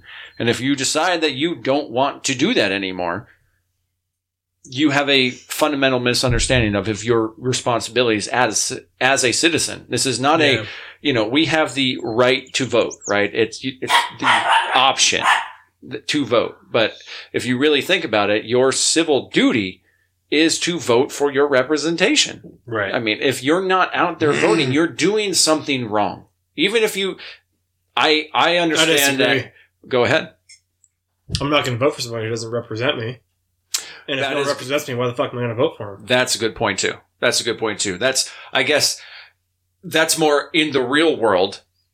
What, how do you do that? How do you uphold your civil duty of trying to pick your representatives if the best you can, cons- if the best we can consistently do is force ourselves into a, a lesser of two evils situation? And that's what's brought us to where we're at. Let me try that. Um, because I agree with that. I don't, I'm not going to yeah. vote for someone who doesn't identify with the way that, with my morals, that doesn't mm-hmm. align with what I'm talking about. Um, and, So, I, I have a hard time with that all the time. You know, I, I don't. It's tough. I don't have any way to convince someone to vote if they don't feel like there's someone who represents their interests. Yeah. You know, you can't vote Libertarian I, anymore because he just dropped out. I can't. I can't vote for. I can't vote for Joe Biden because, I mean, on yeah. any, any number of things, but for the biggest thing for me, you know, is a Second Amendment thing, is when you're talking about firearms. I can't vote for someone who's going to try and infringe upon that right any more than it already has been. And that's a conversation all in itself, you know? And you said any number of times, well, I'm not trying to infringe the Second Amendment, you know? But you also said that you're going to put Beto O'Rourke in, in charge of guns, you know? And when that guy's talking about taking away Robert. people's A Rs and A Ks. Robert. Robert. Um, yeah. Uh, you know, I, that's not something that I can't vote for that, you know? There's, I, I don't know.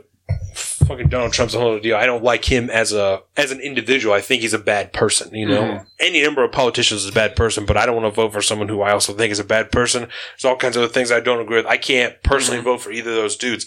I I may not mark that box on the next ballot. Yeah. When it came to the this moment, when it came to the primary, I I voted for Tulsi Gabbard. I knew Tulsi Gabbard wasn't going to win. I knew she wasn't going to get any delegates. I know that she's not going to go anywhere. All I can do for myself personally. Vote so your that, conscience. That's all I can do. I can represent my morals. And so that's, you know, like I said, in pre- you may not always have that choice. In the presidential race, you got two choices generally. There's a bunch of other people you can pick, but no one knows who the fuck they are. No one knows what party they're from or any of that shit. So yeah. you can vote for them, and that's... That may be the option. You you have to vote your morals. You, I wrote in Ron Paul last night. You lesson. Write someone in. You you know, there's any number of things that you can do. Yeah. yeah. But all all you can do is, yeah, just vote your morals. Do not, and not, not in the progressive, weird, backwards Democratic sense, but in the true, genuine fashion of vote, vote your morals. Vote for who you think best represents your interests, even if you know that person isn't going to win. You voted. You did your duty. You did your part. And here we are. And if you don't have that option, like I said, because if when you have two, you don't have one, it is what it is. So there's been people, like, especially for local elections, there's one person running. Fuck you. I'm not going to vote for you. I don't like what you said, and you don't have another person, so I'm just not going to vote for this office. Even if yeah. I, you're going to get it because you're the only person running, I'm not going to contribute to that. You know, yep. and I don't, I don't I buy, write myself in just because you're running unopposed. And there's, and there's all those people as like, especially in twenty sixteen, you know, well, voting for Gary Johnson is voting for Donald Trump. That's, that's bullshit. I'm, I'm going to vote for who I want. And if I don't think that person represents me, I'm not going to vote for them.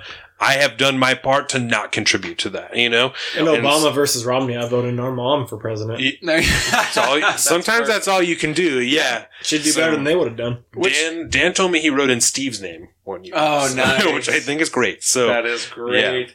Good old Steve. Yeah, all you can do is just is just fight for your own personal interests, you mm-hmm. know?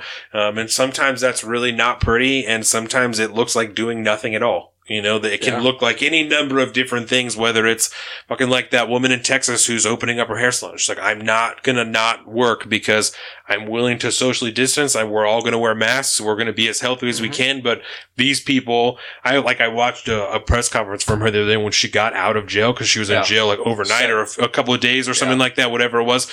Um, and she was saying like, I'm not going to close my hair salon back down because I have employees that are choosing between eating themselves or feeding their children. You know, yep. she's like, and I'm I'm not going to contribute to people having to make that choice. She's like, yep. and I think that it's fucked up. The government is making people choose that, you know, and because from right. a thirty thousand foot approach, the government has no concept that right. that's what they're making people do. Yeah. And so, you know, there's all kinds of people that are calling that woman selfish because she's not willing to, you know, she's, you're not going to do your part for coronavirus and you're not patriotic. I've seen, I mean, horrible shit. They are shit, just you as know? fucking selfish. It's, they're leading to just as many deaths of people. There's yeah. one in five kids in the country right now starving.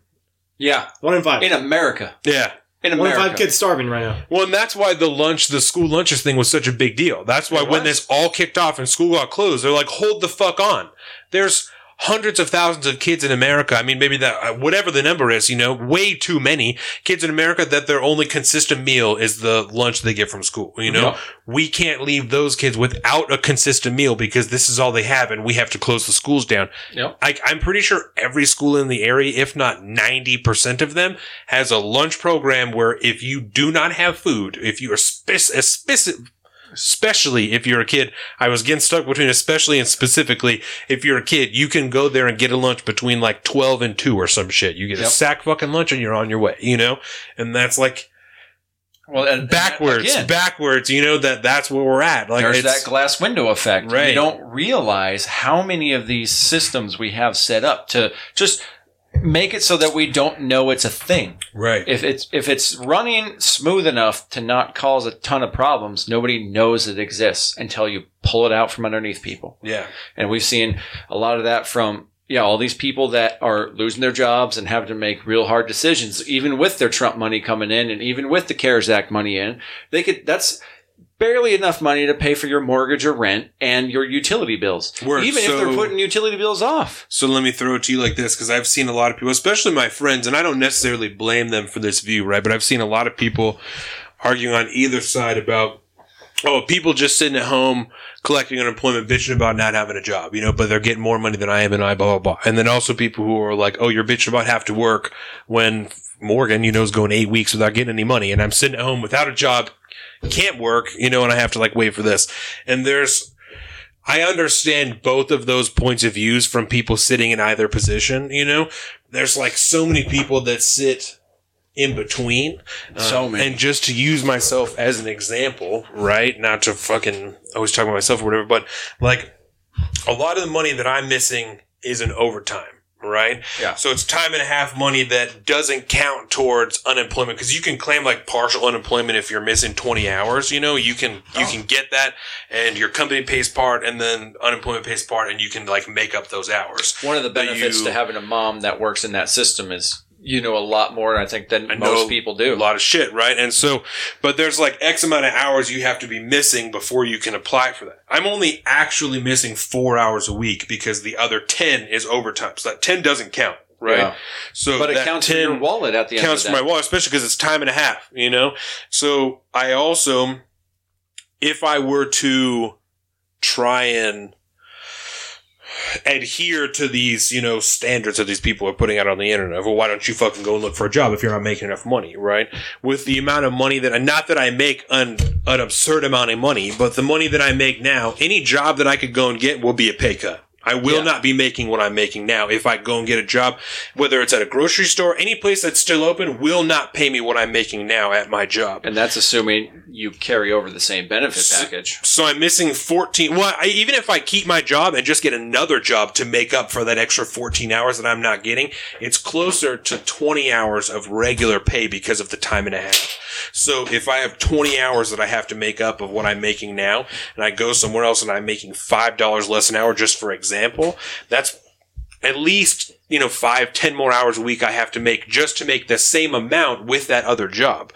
I work fifty hours a week because that's the most that I can work to make the money I need and also spend a, a decent amount of time with my family. Mm-hmm. So if I have to work an extra fifteen hours a week just to make up for what I was missing before because of coronavirus, it does not benefit me in any way to go and get a second job to make up for what I'm missing just because of what's going on. You know, that doesn't... No. And I'm not the only person in the country who's in that position, you know, where it, it literally doesn't make sense for me to go and get a second job to make up for what I'm missing because of this time. Mm-hmm. I'm not a lazy piece of shit because I'm missing out on money and I don't want to go and get another job. It's, it's because I don't have an extra thirty hours a week to fucking make up for what I'm missing. You know what I'm saying? And I, that gets... These people in these weird middle positions, you know, where if Chad wasn't lucky enough to see an increase in his work, if people were scared for him to show up at their houses so he saw less work, the fuck is he going to do? Yep. You know, that's the same reason they added six hundred dollars unemployment, is because no one knows how to quantify how much money he makes every week so they can decide how much money to give him. So they just add six hundred bucks to it. We're just going to give you the base rate plus six hundred bucks. Fuck yep. it all. We'll figure it out on the back end. You know, it's like, this is not a unique situation, you know? These are the people that are being forgotten, the very small business owners, not the forty people, you know, because I'm sure that Tim and Dan have even had to be like, okay, let's do crunch some numbers, figure out what we're doing here, you know. But if you have yep. fucking three employees, what the fuck are you supposed to do? You know, you cannot just sit on your ass. It doesn't always make sense to take a loan from the government, even if it turns into a grant. It doesn't always make sense to do that, you no, know, because unless you know what the end point is, you have no idea how to structure your business to survive until that point. Yeah. And if there is no endpoint, you don't dive into that and just string everything along and just put it further and further down the road, when by the time you actually have to make the call to close the doors for good, right. you're three months behind now. You're in even deeper. Because yeah. you took, because you took, yeah, you took the loan, but you couldn't make it through even with the loan. And so now you have to close up shop, pay all your debt, plus that loan that you took out from the government because you couldn't maintain payroll. So it's not a grant anymore. Yep. Because you have no idea what the business landscape is that you're going to try to operate in. Yeah. You get that loan as a restaurant and you keep your staff on board ninety percent, seventy-five percent, whatever the requirement was. And now you're doing curbside pickup, which is a fraction, probably a single digit fraction, maybe in the teens of what your normal revenue would be. Your business is still going to fail. Yeah. Just because you paid, you know, your lease payment that month on that building, you're not going to make the next one because you're not going to be making enough money with a reduced consumption of whatever product or service you're putting out. It's nonsensical. I'm going to use that word so many times today because yeah. we're doing all these things that do not make sense, period. And I don't understand. I just don't understand any of this anymore. We're just going to spend more and more money and just keep pushing it down the road to make it even exponentially worse when we finally do have to deal with it. Yeah. So let's talk about that for a minute, right? Because we kind of chatted alluded yeah. to that earlier. The Can I can I jump out real quick? Yeah, I fucking guess, right? I got a small group of letter. Yeah. No, so you, you alluded to that earlier, um, and it's something that Colin and I have talked about a lot in the last nine weeks or so. There was questions from people before whether or not money had any value, you know? and and we're now at a point where we've added, I think it's six trillion dollars in additional debt just over the last nine weeks with everything that's been pumped in the economy, the extra bills that have been passed. I mean, I, I don't, I'm not an anarcho capitalist, and I'm having a hard time trying to conceive why I should even consider that money has any value anymore. You know, we have like a dollar jar at our house. We just dump single dollars in there, you know, counted them out the other day, put them in stacks. Like, oh, this is like one hundred fifteen dollars, you know, it's like, that's really weird that this, this jar, you know, now there was just shit I was just putting in here. Now it's one hundred fifteen dollars, you know? And I was like, this is nonsense. Like, just that yep. holding the jar of paper that I was like, oh, this is one hundred fifteen dollars. I can do this with it. I can buy this with it. I can buy this with it. I was like, this is just bullshit, you know? That's There's, there's no physical backing to our dollar. Yeah. On top of that, our dollar is mostly based on oil, and oil's negative forty bucks a barrel right now. So certainly it's not good. It's worthless? Yeah. So our dollar's worthless? How do you how do you parse that with being self-employed? You know, you, you have to work to get money to do something. I'm sure it's hard to to equal that out. You're like, I don't even have faith in the item that I'm working to get. I try know? to invest in physical products. Just have stuff. Precious metals. Precious metals specifically. Gold, silver, any of that stuff, because it holds value no matter what happens with the dollar. Yeah. You look... If you were in, let's say, Germany in nineteen forty-eight, forty-nine, and you were a German citizen, if you had a million Reichsmarks or an ounce of gold, what would you choose? Word. Gold, son. Reichsmark became completely worthless, and it's not even a currency anymore. The Reichsmark? Yeah. We're yeah. talking about the gold standard. Yes. uh, I could tell. We're Any right standard. Where we were. I'd take a rock over that thing. Yeah. Yeah, right? Because right now, I mean, we're just dealing with monopoly money. Right, and that's kind which of where we're talking which about. Which is yeah. what cryptocurrency is, to be honest. I love the idea of it, but yes. it has no physical backing. It, yeah, it has the same problems that, that the American dollar does, that it's right. it is, its value is derived specifically from what someone is willing to pay for it at that time. And is it because, really actually like, the American dollar now, or is it the Federal Reserve now? I mean... It's the Federal Reserve now. Yeah, it Reserve is the Federal... That is, that is words, yeah. Right here, dollar. A United States of America Federal Reserve note in the amount of one dollar. And the Federal Reserve is a private bank. It's not yes. a government institution. Yes. yes. So private bank controls our entire right. currency. It's just our central bank. There's a lot of people, I think, that don't, and we're not economists, so far be it from us to explain how the Federal Reserve works to fucking anybody. But, I mean, the basics of it is that it's the Bank of America. That's where we, not, I mean, not yeah, the company, yeah, but yeah, yeah. that's that's where we borrow our money from so as to have currency to flow through the system for people to trade back and forth mm-hmm. for items that are derived on a value of something that we have made up. Have you know guys- me, I'm the least government-friendly person in the world. That but, I know, uh, for sure. If someone should be in charge of our government's, you know, our country's money, it should probably be the government and what the value is, not a private bank that's got people from all different nations in the country of the world controlling mm-hmm. the value of our dollar. Well, especially because you can have people like President Trump, you know, prior to coronavirus, is just consistently at odds with the Federal Reserve and the way that Jerome Powell is running it. And mm-hmm. even though he placed him there, you know, the president chose Jerome Powell to do this. He's still, as the leader of the country who is taking money from this bank, is yeah. just consistently shitting on this guy that is like, listen, dog, I'm just trying to keep the country afloat. Like, I'm just trying to make sure that we don't fucking fall under the weight of our own stupidity here. I mean, we decided to take away the gold standard. And we're like, yeah, no, it's all totally still legit. Like, don't worry about any of that. We're good. Like, yeah. Enter modern monetary. Do you know anybody theory. who's ever been audited? Uh, yes, I don't. Casey know. Bowman. Oh boy, Casey Bowman. Um, that he poor, poor man got totally fucked. Yeah, he like he. does coaching for baseball for the high school and for, um, like I think he did for Bellevue for a little while too.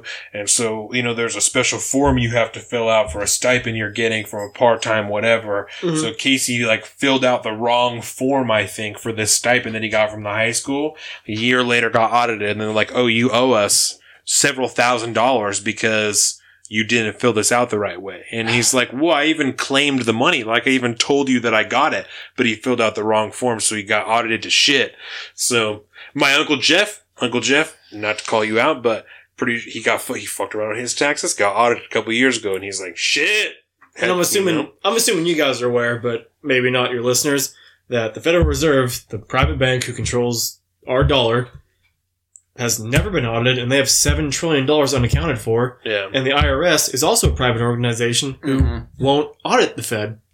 And there's seven trillion dollars missing. And we wonder why we have financial problems in yeah. our country. It's because, I mean, if there's anything, again, just look at it in the government's response to a pandemic. They have – it's – Just print more money and throw it at it. Just print more money and, and throw it at it. It's this illusion yeah. of control and understanding. Right. It's the same thing right. to do with the Department of Education, and our education has gone down over the last forty years. Before to we move on to that, yeah. Uh, before we move on to that, I think that that's really important that you say that specifically right now. Um, part of why I started asking for this, I think that it's going to become a more pervasive idea. That I think people are going to start to lose faith in the dollar more than they already have. You know, mm-hmm. right now, if you if you think the dollar doesn't mean shit, and you tell people that, you're a fucking radical. You know, you're like, yeah. oh, you're an idiot. You don't know what you're talking about. You're just you fucking buying gold and shit and doing whatever. We've been saying it for ten years, and people have been calling you crazy for ten years, I'm sure, except for the last fucking nine weeks. And yeah, now, right? and now we have people that are actually seeing. You know, that same doctor. Doctor that I keep bringing up admitted like two weeks ago, she's like, I wasn't even paying attention to politics before this happened. You know, it's like, so you you've been completely blind to the operations of the government for the last X amount of years you've been on the earth. Seems fucking ridiculous to me, you know. And so you have people that are for the first time opening their eyes and realizing that this massive number, this debt calculator that you can look up on the internet. Oh shit, this number actually means something. Like it's we're not just dumping money off. Like it's it's supposed to actually mean something, you know? So I think you're gonna have more people questioning whether or not that's true, that before just kind of sold it wholeheartedly. I think the only way that you can, as the government, quell those fears, you know, is to tell them, no, we got it. Would let us give you checks, you know. We got it so good we can we can literally write you a check. And it's gonna be for the same amount. Now, you know, and it's going to, you can buy the same stuff with it. Nothing's going to be any different. Yeah. We can just write you a check. That's how much we have a handle on this situation. But they at the same time took on three trillion dollars, two trillion dollars in additional debt to get these checks written out. Yeah, we bought know, our, our own twenty-two trillion? It, twenty-three, I think, prior to that. Yeah, and so now, like I said, I think it's five trillion dollars additional since all this popped off, including everything they've added to P P P, because it's like five hundred billion dollars or something oh, yeah. like that. Everything they've added to all these programs, I think we've added five trillion dollars over the last nine weeks. So we're sitting close to thirty trillion dollars now of national debt, you know? At what point are we like, this is made up? Like, this doesn't exist anymore. You know, how long can you keep people's, the general mm-hmm. people's faith in that number? I don't know. And I'm not, I don't want to keep harping, but it's important. Like, these are not radical ideas that we're spouting out. You and I and your brother are, are fairly reasonable people. You know, we mm-hmm. lead normal lives. We have regular jobs and we pay bills and do shit. We're not fucking crazy white nationalists talking about globalization and the fucking, you know, reptilian elite and shit. Like we're mm. we're we're telling you that we're we're existing in a time where the government at the I've never been to a protest in my life. Uh, yeah. Know what I'm saying? So this shit all happened in Olympia. Chad didn't even go, you know? So we're not radical fucking people, like, when it comes down to it, you know? And I think that coronavirus has exposed that, that this type of thinking is not radicalized. Yeah. This, We're genuinely asking. The silent majority is starting to voice up a little bit. Genuinely which is asking, nice. How long are you as people going to continue to, like, how long is this going to still work for you? Because I, I pride myself on being a pretty reasonable guy. And I'm really questioning how long I should have a regular job. You know, why, what is, mm-hmm. why do I not benefit more from quitting my job and cutting down a fuckload of trees in the middle of the woods somewhere and building a house and just living there instead? and not fucking talking to anyone in the government, you know, finding a way to buy some solar panels on the D L and fucking yep. dig a well and do, like at why, at what point, why do I not benefit more from that than what I'm doing now? You know, we're talking about a society that just teeters on that web of red tape that you're talking about. It's on the edge of, of collapsing because yeah. of the first sign of an empty shelf, people are freaking the fuck out. You know, even if it's toilet paper, it's not even food, it's toilet paper. People are freaking the fuck out. Yeah. They're lining up outside of gun stores over goddamn toilet paper, you know? I mean, what's it if be something like serious no happens, like what's what's it really going to look like, you know? Mm-hmm. That that movie Contagion, you know, the one thing I think that was different between that and this, in Contagion, there was insane fucking looting. And it's because yeah. so many more people were dying. There's insane looting, you know? That even the first sight of something being limited, people just started freaking the fuck out. And they started tearing through stores, breaking windows, breaking into banks to steal money and shit. It's, I mean, I, mm-hmm. you tell me, you know, like I said, I, I pride myself on being a reasonable guy. Why at this point do I not benefit more from completely separating from this, interacting socially with everyone that I love and still maintaining relationships, but separating completely from organized society? Like, why do I not benefit more from that now than I did before, and being as completely self-sustainable as possible? Mm-hmm. It's one of the things I wrote down. What did I learn? Live on a farm. That's yeah, what you should yeah. do. That's the best way to survive. Whatever the fuck happens, live on a farm by yourself with your family. Stay away from the fuck from everyone else that you don't actually like. Live by yourself. That's how it used to be. Not man. only benefit, but is it healthier to you'll thrive that way, dude? Yeah. All day long and try to make money to buy this shit. Or is it healthier just to survive? Make it yourself. To, yeah. yeah, to work all day to make it yourself. Yeah.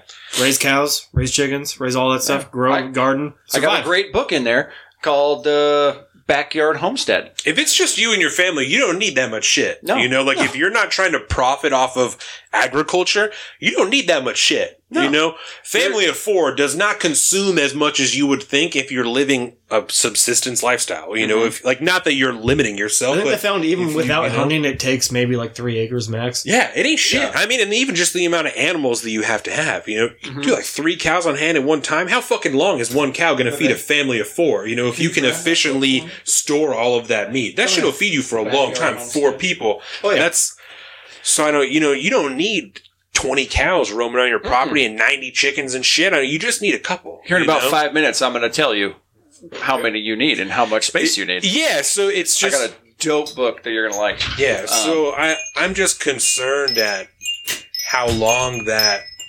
charade is going to be able to be held up, you know? The, the I don't understand what's holding it up now. Of control over the monetary system. I right? don't know. With the Fed buying another two trillion dollars in our own bonds from ourselves so that we could take out the first stimulus package. To keep bill, the dollar right? where it's at. Yeah. How do you not have inflation creep up behind that at some point? And now we're going to lower interest. And now the House passed last night to, according to, what was it, U S A Today, passed two oh eight to one ninety-nine, if I remember, in the House. The second stimulus bill was three trillion dollars. And it's important to know that that's It's not going to come out of the Senate looking like that, but it's not also, I wouldn't imagine, is going to be half the cost that it was before, you know? It's going to be, I'm going to say, close to, if not more than what the last one was. Yeah. I don't see it being any less than two trillion dollars. It's going to go to completely different shit, you know? Yep. There's way more places struggling now that weren't struggling before oh, yeah? that are going to need money, you know? Yep. There are a lot of people that through these four phases aren't going to be able to work until the last phase, you know, and they're going to need that money that's being talked about. And these are just ideas of what's being passed, but, you know, I mean, like, I've, I've heard as much as back pay for every essential worker that was working during this time, thirteen dollars an hour for every hour you worked from, I think, like the middle of January mm-hmm. through now, right? For hazard pay, right? Up, up to ten thousand dollars. So you could receive a lump sum. Uh, I think your, I think it said that your employer, they take a, take out a grant and they have up to two pay cycles to pay that. So, I mean, you could potentially receive two. Hmm.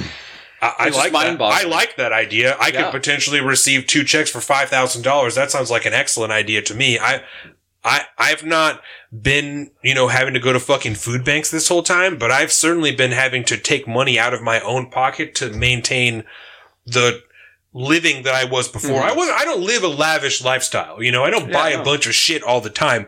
We have one income for me, my wife, and my son. We don't live a lavish lifestyle. We don't have enough money to live a lavish lifestyle. Mm-hmm. So, but you guys are, you I, guys do what's right and you live within your means. Yeah. And had I not used any sick time or any vacation time over this whole time, I mean, that's thousands of dollars I have missed out on in pay, mm-hmm. not for anyone's fault other than the shutdown of the, of the country uh, by yeah. the government, you know?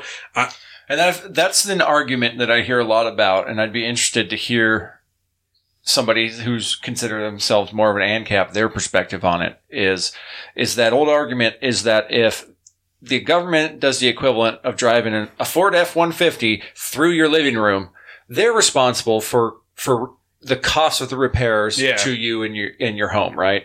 And that's what we're looking at though. Here, but they're not though. It's been ruled in court already. So an armed robber escaping the police, they blew up his house, a random citizen's house, and they said, too bad. Well, they yeah, didn't his house at all. You could probably make the argument in court that it's the criminal's fault because if he wasn't doing that, the government or the, the local government would have never blew up your house or some shit. But yeah. in this case, the, well, the federal government. Pay, though? Well, and they admit a certain amount of liability. For example, vaccines. You know, there's there's a liability fund that has millions of dollars in it. That mm-hmm. in the event that I mean, like, there's like not. maybe tens, you know, of kids every year that die or are seriously disabled because mm-hmm. they have some type of adverse reaction to the vaccine. There's a compensation fund yeah, what set is that out called? For that, you know? It's like the Vaccine Compensation Fund of America or some shit. It's pretty on the whole. Um, Should that be so, on the government, though? Uh, if it, fuck, if I don't it's know. It's a personal choice to make it. Well, and that's... In Which some is what places, it should be. A vaccine shouldn't be required. It's a personal I, fucking choice. I agree. Free. I feel it, but it also... I'm not against vaccines. Well, it's not free. I mean, I got to pay through my fucking insurance to get the vaccines for my kids, you know? Um, and if I didn't have insurance, I'd have to pay out of pocket for it because people own the patents for those vaccines. Yeah. Um, it's but, still intellectual property. And That's the only time as, I ever thought and as government as interruption a, was right. As far Sorry. as a choice... Um, you know, for like Washington in particular, they're taking away the amount of choices you have to not vaccinate your kids if you want to go to a public school. Mm-hmm. You know, so you do, and we talked about this on the show that it's like fucking vaccinate your kids because it's better for everybody. But, um, you know, you also have the choice to not vaccinate your kids and then homeschool them because if yep. you don't want to vaccinate your kids, don't fucking vaccinate your kids. Poultry required. So a at the very top, on one tenth of an acre. Yeah, and then there's like a quarter acre, half acre. Yeah, I mean this yeah. really lines out poultry, six chickens, livestock, two rabbits, not enough space to keep large animals, bees, two beehives. The one thing I doubt that takes into account right there is getting water, and unless you have a well, yeah, you're yeah, gonna need no. more land for the water. This is specifically yeah, geared sure. toward livestock a homestead in a homestead on a, one on a quarter acre. Yeah, poultry. And I just ordered the other version, which is all about the growing of produce. And they, ha- I didn't realize this. The Backyard Homestead has a series of all these books, and they're mm-hmm. so good. So as toxic good. as Reddit is, there's a homestead subreddit that's really good to follow. Check Ooh. this: a homestead on a half an acre, six layers or twenty-four broilers or three turkeys, waterfowl, three ducks or three, six ducks or three geese, livestock, one cow with one or two calves. What the fuck did I say? Uh, pigs, two pigs, rabbits, three rabbits, two beehives. That sounds pretty legit. Beehives you know? are really oh, yeah. important. And then Fuck that, yeah. the whole book goes into the care, the management, the maintenance, the facilities. Yeah. You know. That's a it's, quarter acre? Yeah. It's a half acre. It's a half this, acre. Oh, okay. This is a quarter acre. Yeah. And they even have a little layout there for a tenth of an acre, which is really cool. Yeah, see, and I they have an area for vegetables. Still don't see shit. a well, and that's what throws me off. That's yeah. true. That's true. Well, and that's, you have these hopes, so maybe this is for a well, especially if you're going to have waterfowl. You're going to have to have, you some, know, some, some sort of wetland. Some, yeah, maybe they're yeah. counting on a pond or some shit. But what you were talking about before with that yes. adverse reaction to um, vaccines, yes. that was something when you're in the military, you don't have a choice. When it's flu vaccination yeah, shoot time, you full of everything. You just get in line and you take what they tell you to take. And they tell you that you have a, you know, a one in like a ten million chance of having an adverse reaction to what this is. And from, again, I'm not a doctor, but my understanding is the most common problem that, that comes from a vaccine like that is when somebody's, when that little amount of inert virus or whatever it is that comes in contact with your body. The live virus. Yeah. Your, yeah. your antibodies essentially go haywire and you have what's called a, um, a cytokine storm. And so your entire, and, uh, your entire immune system goes one hundred percent full storm to attack this thing, and it makes you incredibly sick. And then you're you essentially have the AIDS problem where you don't have an just immune system to handle disorder, anything yeah. else. See, I'm not anti anti uh, mm-hmm. vaccines. Just, yeah, just yeah. spread it out a little bit more. Well, so and there's a lot of different opinions. Get something, that. Fight it. Get the next one. Fight it. So let me put it to you like this, right? Because prior to having a child, that was the exact same way. So when we had our kid, I was like Doctor Chow, because that's the name of our pediatrician. Super nice Asian lady, was Jordan's pediatrician actually. Super that's awesome. So wild. Woman. And I was so it comes that. time, you know, he's starting to be a couple months old. She's like, all right, vaccine time. I said, okay, so.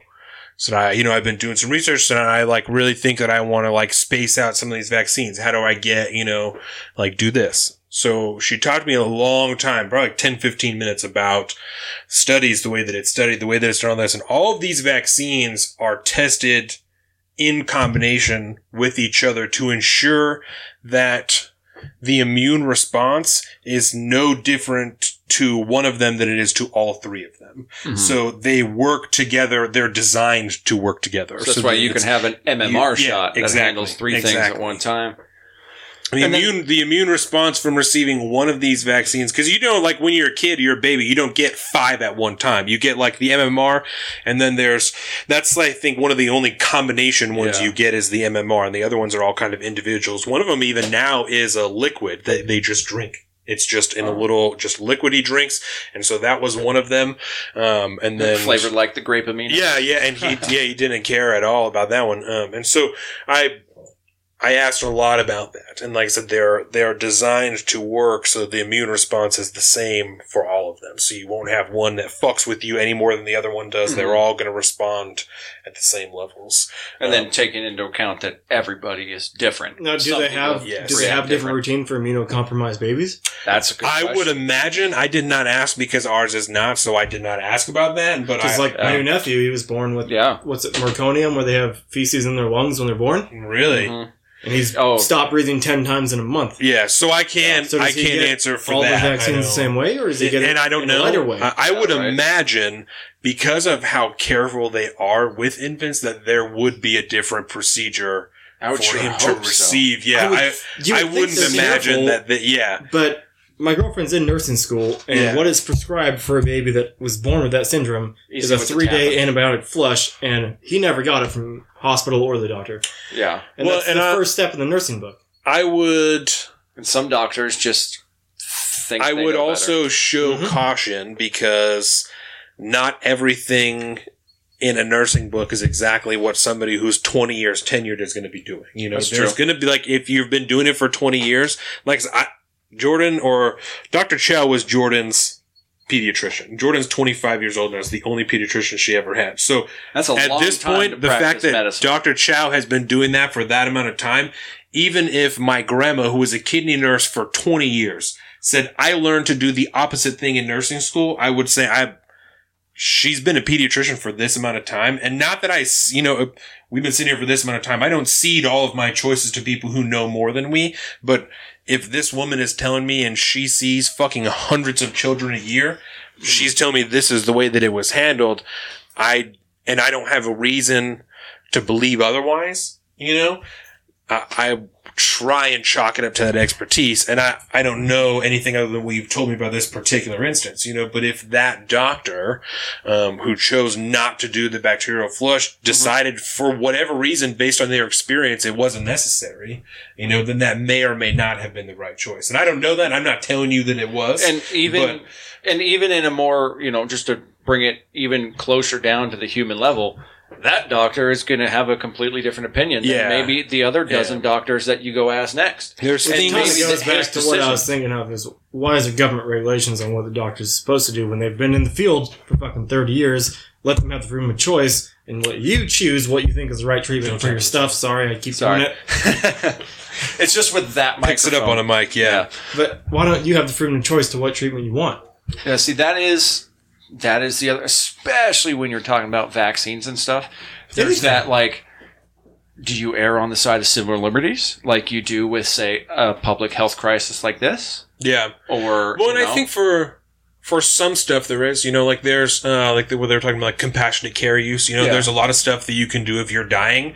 They're like, fuck it, it's not F D A approved, but give it a shot, you know, there's, because uh, what the fuck else do you have to lose? Same thing for physician assisted suicide, you know, in Oregon and like California, I think it's like two or three states. It's, we wouldn't allow you to do that. We wouldn't recommend it as a doctor, but if you're at the point where you're ready to move on, we'll help you move on because that's what you're choosing to do, you know? Mm-hmm. And I don't I even, think, I don't even believe in suicide, but I think that's a perfectly, and I, I if think, someone wants to do it, they're more than welcome to. I think oh, yeah, there's a lot of times. Well, we have a very personal experience with that. Yes. Somebody choosing to be like, no, nah, I'm done. Yeah. And then we just go, well, fuck, I guess we got to deal with that person's choice. And, and I we think did. There's a lot of times that those personal choices and civil liberties get swept up and kind of lost in... I am a doctor. I've been doing this for twenty years. I've seen a thousand people with this same thing, and this is the proper course of treatment to try and do this. And I'm not saying that's right, but I think just because of that person, a lot of doctors are, I think by just air of their occupation, they're, or by virtue of their occupation, they're like a little bit cocky. They're very confident, you know, they're literally taking people's lives into their own hands every day. Mm-hmm. I'm sure there's a sense of cockiness oh, yeah. that comes with that. Even if it's humble cockiness, you're still literally controlling life and death in a lot of circumstances. Yep. Whether it's or not it's the right power. thing to do, yeah, I think the reason in some case might just be that person is like, listen, I've seen it before. This is what we're going to do. This is what we should do. Mm-hmm. And I, I agree that people, you should have the choice to do what you want with your personal care. You know, yeah. it should be up to you if you want to do chemo, if you don't want to do chemo, if you want to do radiation. I want to do fucking nine courses of radiation and I have the insurance. So let's fucking do it. You know, as long as it's safe for you to do so, I don't think there should really be something that should hinder you from that, you know. I don't but think it should I, even have to be safe. I, well, it's, it's not illegal to drink, drink bleach in this country. No, but it's the Hippocratic oath to first do no harm. So you can't yeah. expect a doctor to do something to hurt you because you're choosing that you want to do something, mm-hmm. especially if it's physician assisted, and that's why so many people argue against physician assisted suicide. It's the first, the first part is to first do no harm. Yeah, so right. they're like, it is directly contradictory to my Hippocratic oath to help you kill yourself because it's doing you harm, even if you think it's the right thing. It's your personal choice. Mm-hmm. I can't do that as part of my Hippocratic oath. I so, think they can find another doctor. Oh, yeah. But even then, they, the but, they've, but they've all taken the same Hippocratic oath. And so this is true. Physician-assisted suicide is just one example. But I'm talking about in general, if you're talking about I should be able to do anything I want with my body, whether or not it's safe, you can, but you can't expect someone whose job it is to not hurt you to help you do that. You know, yeah. they can't be in a compromised position to do so. If they want to, that's on them. There's all kinds of doctors that get fucked up and then operate afterwards and they're like, fuck it. You know, I'm sure oh, yeah. it's also part of the Hippocratic oath to not do it while you're fucked up. But I don't know, you know, so yeah. it's, I, I agree with you. But when you need someone else's help to get that thing done, you can't expect them to override that oath they've taken to do that. You can hope that they will, and I'm mm-hmm. sure someone will, but you can't expect that from them. You Unless know? You're somebody that doesn't believe in the sanctity of an oath. Well, I guess you can. You can expect thing, right? it. It's, it's your own personal choice to have yeah. that expectation, but it's not a necessarily fair expectation that they will adhere yeah. to. You know, man, I'm just trying to make but, you defend this yeah. point. Every angle can. Doing I'm my best, man. Do Doing my best. No. And, and I will say, I'd be very interested, just kind of since we're on that topic of what would happen if you relieved some of the malpractice liability to that all doctors have to deal with? It'd be a lot cheaper. Yeah, it would. Yeah. I would be very curious well, to see what kind of different non-standard practices might occur with that, and if we'd all of a sudden find doctors that are way better than other doctors. So I can give you one example for sure, right? Going back to my grandma was a kidney nurse for like eighteen years, I think. Mm-hmm. She, after she went to medical school or nursing school, whatever the fuck, right? She is trained to help people. She would not stop for a car accident if she saw one because she was so afraid of saving someone who didn't want to be afraid and then losing her license to practice. Mm-hmm. So I think if yeah. you take away certain sections, there's people who won't help people in a restaurant who's choking because mm-hmm. if that person person then decides, you know what?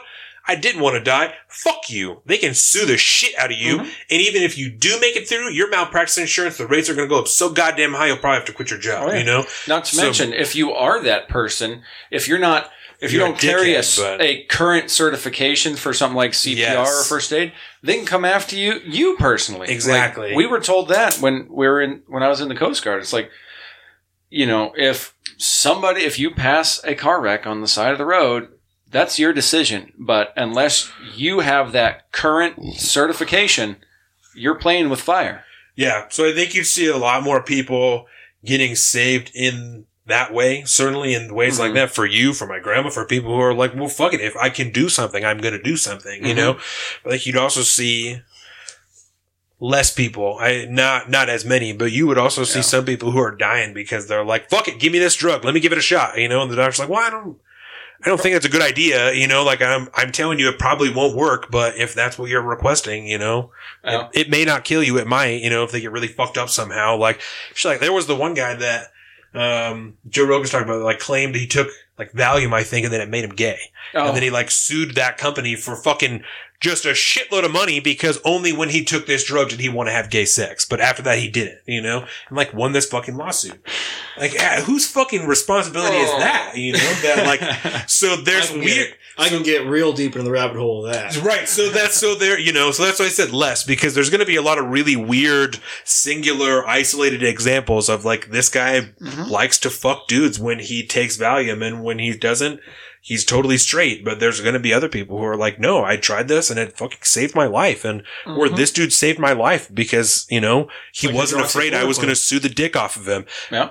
Exactly. Sure. Like that, you know, and there's, yeah, there's all kinds of those, those pills and stuff that people are talking about that they're like compassionate use. We haven't tested it, but if you're going to fucking die and you want to give it a shot, mm-hmm. give it a shot, dude. Oh yeah. It's weird that you have to be in a life or death circumstance to like truly embrace your medical freedom, you know, but liability, I think, is part of that. The Hippocratic Oath is part of that. There's, There's like a lot. A, so many different, yeah, factors that play into that that make it very difficult to mm-hmm. to wade through. Well, well, you had expressed interest in talking about Department of Education a little bit. We should probably let's let's talk about the Department of Education. I would imagine, I'm assuming it's kind of how education in general is being handled during this crisis. Is that kind of um, I mean, I don't, I don't general? have like a whole lot. I think it's, it's interesting. It's very interesting that there wasn't, I, I'm not to like come in the government for not having a contingency plan, but it, it does tr- seem strange that of all of the different departments of the government, the Department of Education doesn't have some type of plan for how we're going to teach kids if they can't go to school. That seems really weird. Of all the different things, you know, if that's so important, the the future of our youth and the youth are our future and education of the children, like, you know, everyone's always talking, especially in the Trump organization or in the Trump administration, it's like very important. They're talking about education a lot. Why is there no fucking plan for not even a pandemic, for if, if there's a fucking earthquake, you know, that's across two states and all those kids can't go to school? Why is there not some type of plan to teach kids if they can't go to school? That mm. seems really weird to me that, that that doesn't exist. Like on the, actually, I was about to say on the federal level, I can kind of get it because the state should handle it, but the federal well, government Fed is runs, the one that yeah, handles the entire yeah. everything. Yeah. So it seems weird.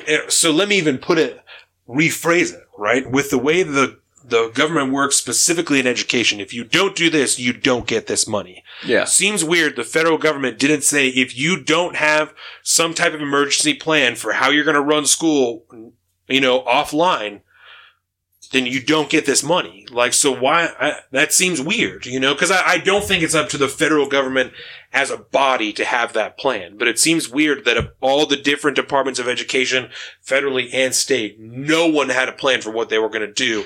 So all of a sudden, no one's going to learn anything new.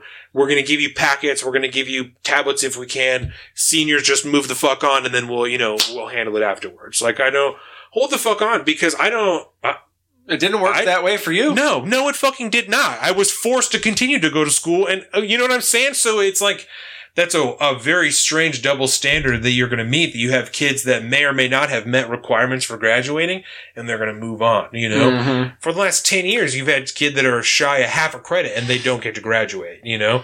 But you have kids that, whether or not they want to move on or they want to have their senior year, you still have kids that are missing three quarters of a year of school, all those credits, and they get to move the fuck on like that.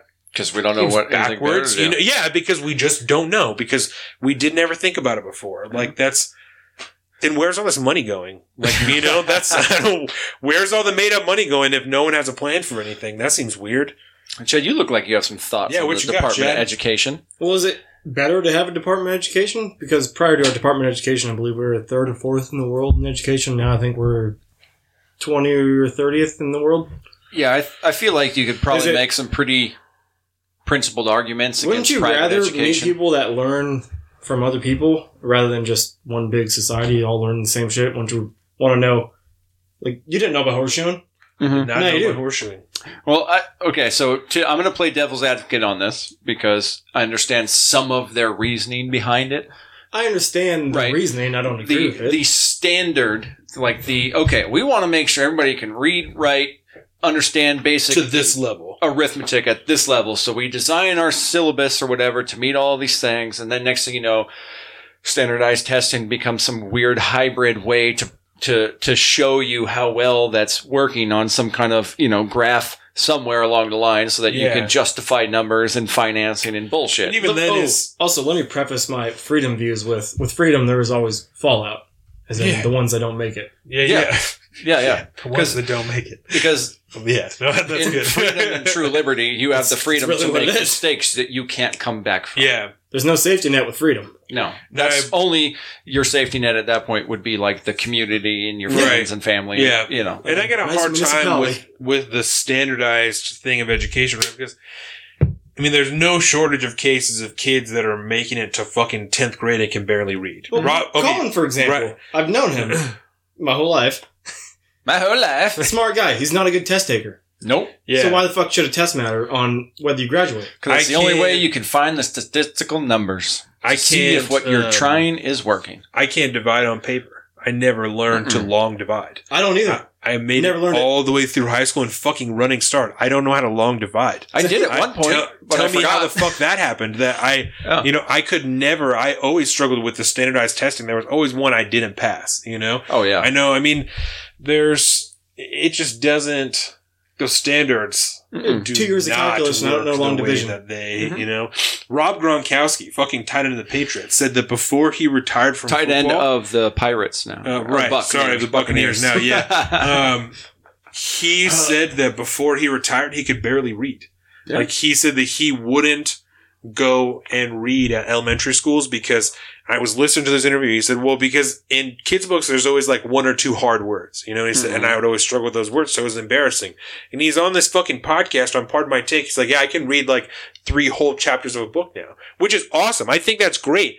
But, and this is no fault of his own, but it, how fucking sad is it that a grown-ass man has to be proud that he can read three chapters of a fucking book? And how you, sad is it that he made it through fucking college and can barely goddamn read because he can play football and people are pushing him through? And it's not. It can he even retain it? You know what I'm saying? And it's not. Yeah. I'm not blaming him. It's not his fucking fault. Certainly, he could have tried harder, you know. But when you when you have people telling you, "Don't worry about it, we'll handle it," you're not gonna try harder. Not when you're fucking fifteen. Not when you're sixteen. When you're twenty, you're not gonna try harder if no one's making you try harder, except yep. in football. You know, know what's basically happen, happening during the whole quarantine is, "Don't worry, we can handle it." Yeah, don't worry about it. We got it. We'll mm-hmm. figure it out and we'll let you know next week after we've done it. You know? Yeah. And it's, it's like, you can't, you cannot expect that to maintain, mm-hmm. you know? And it's for that reason. You're talking about the decline in rankings of education numbers. When you have that many people consistently slipping through the cracks, you know, mm-hmm.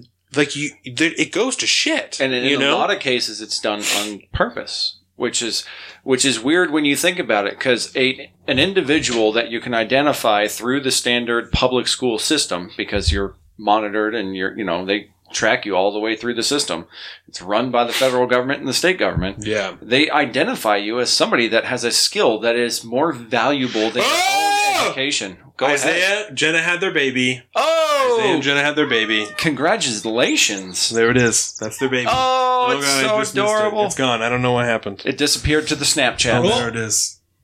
There we go. Oh, that's a cute kid. It's a lot of quarantine babies getting Dude, popped out these she's days. She's like way too overdue. She's been pregnant for way too long. I was saying, thank God, a while dude. ago, right? Thank God. That's good. Congratulations, Isaiah. You're that gonna have a so few awesome. weeks off. It's a boy. Yeah, it's a boy. Yeah, that's so cool. Here's another problem I have with the Department of Education. Yeah, mm-hmm. Good luck with your kid. Education sucks. Yeah, it is. It's also infiltrating homeschool, and if you don't teach what the, the syllabus state yeah. says is proper. Now, let's go so real hypothetical here, tests. And let's say Hitler took over the country, and you okay. want to homeschool your fucking child. You're not even allowed to teach them what you want. Mm-hmm. Yeah. Mm-hmm. For all the people that say Trump's Hitler or any politician's Hitler. Right, and just to be Hitler, clear, you're not comparing matter. the United States government to Hitler, the Third Reich. This is no. just a hypothetical situation. Yeah. Just a Hitlerian for everyone's figure. Own protection. Any party right? This guy's a Hitler. Fucking Nazi. And yeah. if you want to teach your kids what you want, they can't graduate until you teach them what the government wants you to teach them. Yeah, that is true. I mean, and that's the idea of that standardized cross-the-platform thing, is they have these arbitrary thresholds set that don't measure any actual true... you know, intellectual prowess, and they, as long as you can pass the test and show numbers that are good enough, you're done. That you, they count you as a victory, and check, moving on. Well, and you can, you know, you can come up with a million different examples. Your job is one example, you know, mm-hmm. of things that you need in school. But the only thing that I can like, as far as like homeschooling, for an example, that I could say that you like really need when you're an adult, like you really need to know how to read and write effectively and efficiently mm-hmm. and be able to consume information and like, and, and be able to express it, yeah. yourself and retain it. You need to know basic math. You need to know how to balance your budget. You need to, there's going to be some shit. I was never building things, budget. And uh, no, but I mean, right. So that's a, yeah. So these are things you need to know how to do. The only you know, reason I was that, taught that was because I took a business math class. Business math class, yeah. All I learned um, in public school was social skills, and I didn't learn a whole lot of that I, shit. Yep. And I think that... Um, Which is know, a real-life are, deficiency that kids are missing out which on Which, unfortunately, now. Homeschool happens a lot. Yeah. Right. And so, you know, there's a very minute list of things that I would say as a twenty-five-year-old man that I feel you... need to learn from, like, I don't know, for lack of a better term, a traditional education, whether it's in school or homeschool or wherever the fuck, you know, that you need to learn as a child.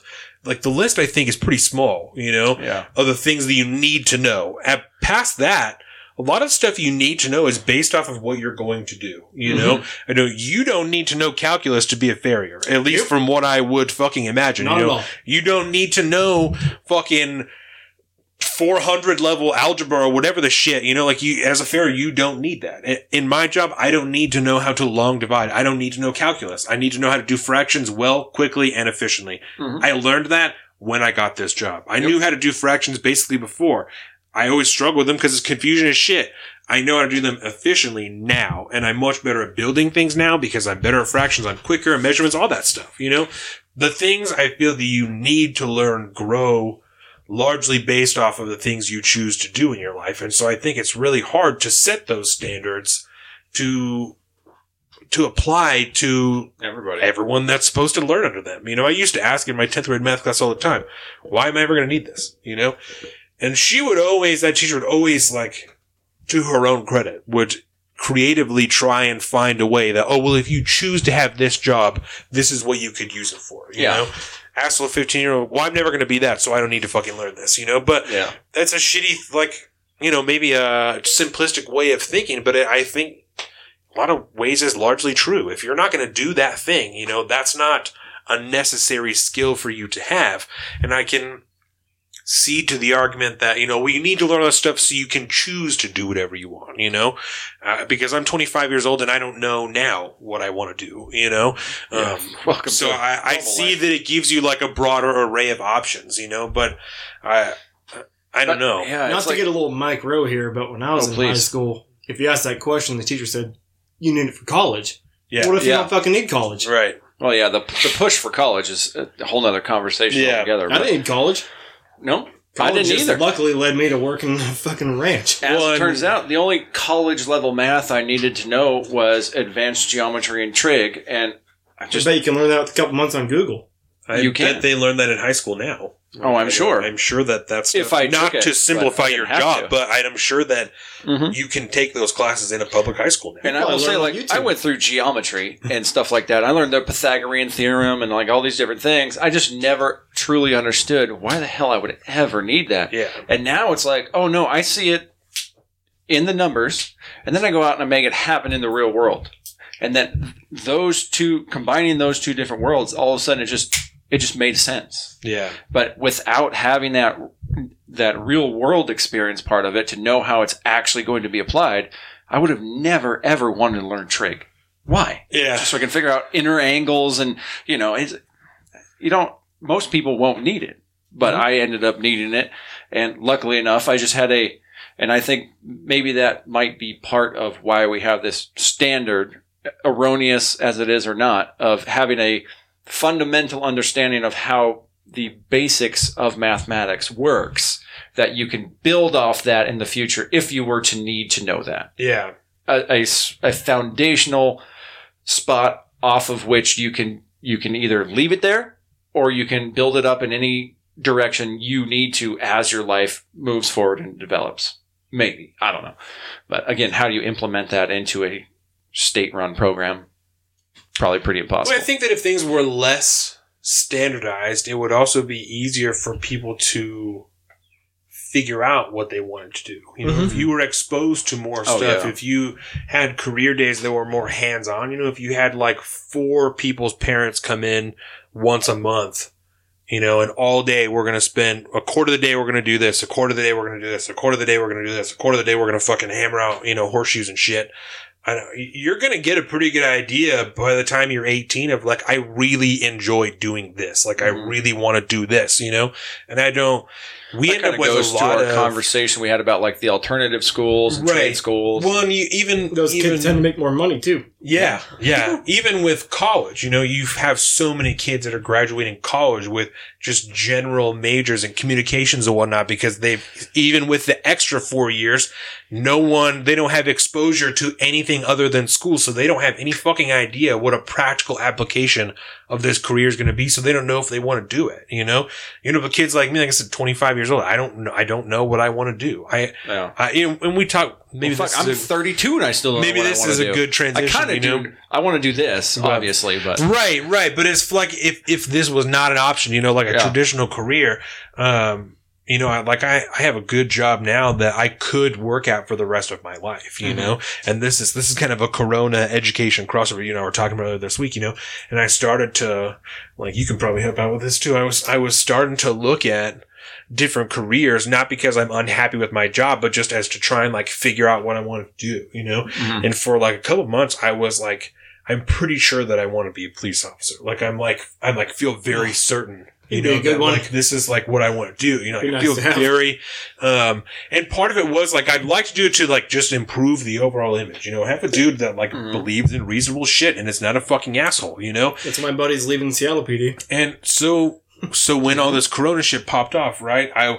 I had like ride along scheduled and then this happened. I was like, well, I guess I have to wait for these, you know? And so over this time, we've seen like the protests, we've seen like stuff like that happen. I have, arrived at like a very serious, like moral, like fork in the road, you know, of where I'm like, I don't know that I could sign on for a career that something like this is going to happen and I'm expected to show up to help fend off, you know, contain these people that are expressing their anger, you know? Mm-hmm. And I, I'm far be it from me to fucking control anyone or stop anyone from. But see, that's the type of doing, officer I'm we need is the one that follows that people have their liberties and freedoms, and you'll let them do that. That's what the police we need. Well, that's the systemic problem. And I, and I, yeah, and I agree with that. I agree with that. But you also see people like the guy in Seattle that stood up for what he believed in and got fucking fired afterwards, you yep. know? It's a systemic problem to so, the core.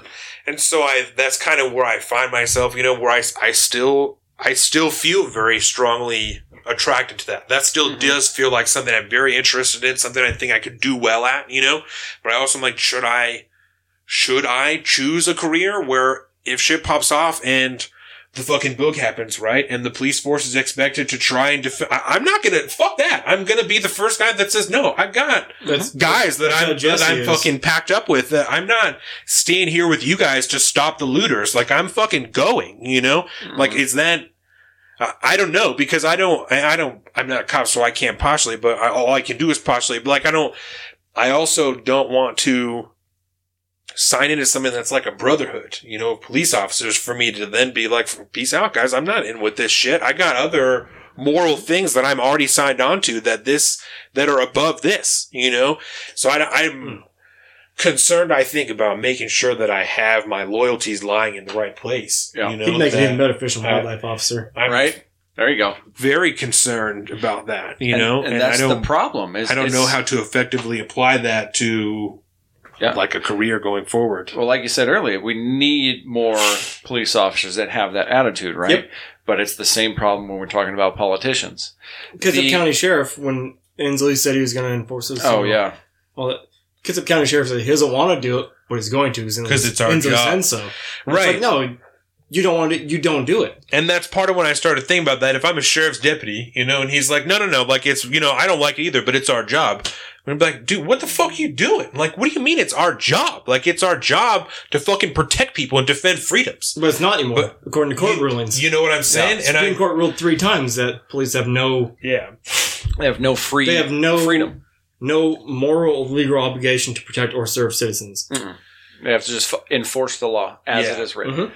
And, and, and I but would that's not, the problem. You know, yeah, and I would not take on a – and so I'm not saying I've, like, completely given up on it, you know, but mm-hmm. I'm just I'm just struggling with this fucking – Well, because when you weigh the odds, right, if you as somebody who wants to go in and essentially be the guy that's going to make the changes, right, you're going to be the good cop. You're going to be the good politician.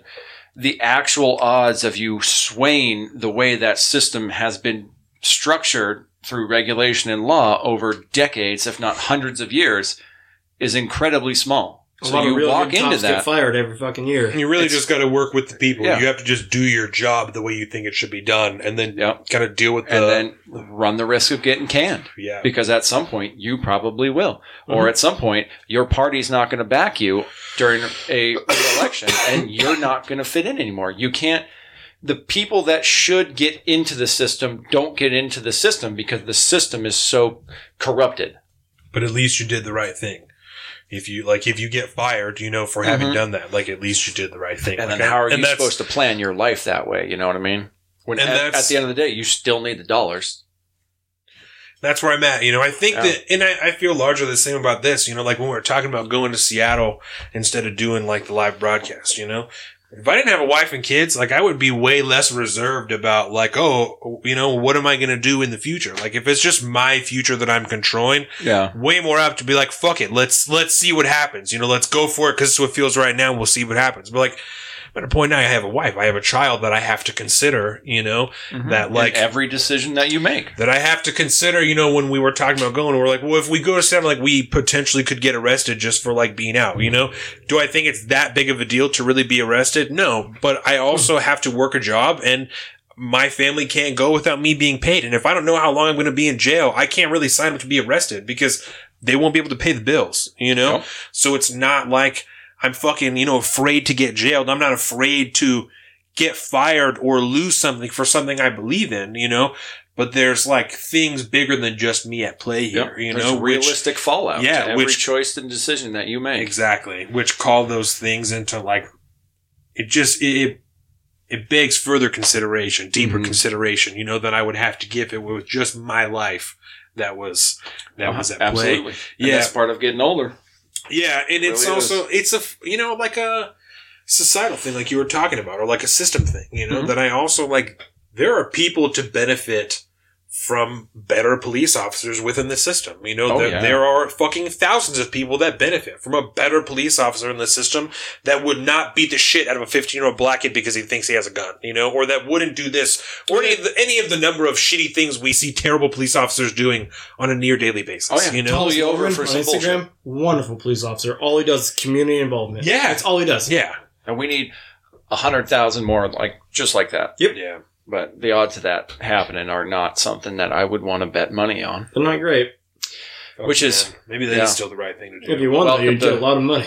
Welcome to crushing morosity of life. They make... You know, a regular police officer makes pretty decent money, too. Right? Out here. Seattle yeah. P D makes a lot of money. Yeah, yeah out here. Not a bad life. I mean, I, I tell this story P D's all the time. Seattle P D's hard police department to work for, man. There's a lot of police brutality coming to that shit. That's a hard reputation to carry around. My buddy's I mean, leaving because he tends to arrest the same guy seven days a week. Yeah, I prosecuted. I commend every good police officer coming out of Seattle because there's a lot of pieces of shit that have beat down and fucking killed people that don't deserve it. And so any any good mm-hmm. police officer in Seattle deserves all the commendations in the world, mm-hmm. because there are some metro police departments in particular that are mm-hmm. so difficult to work for.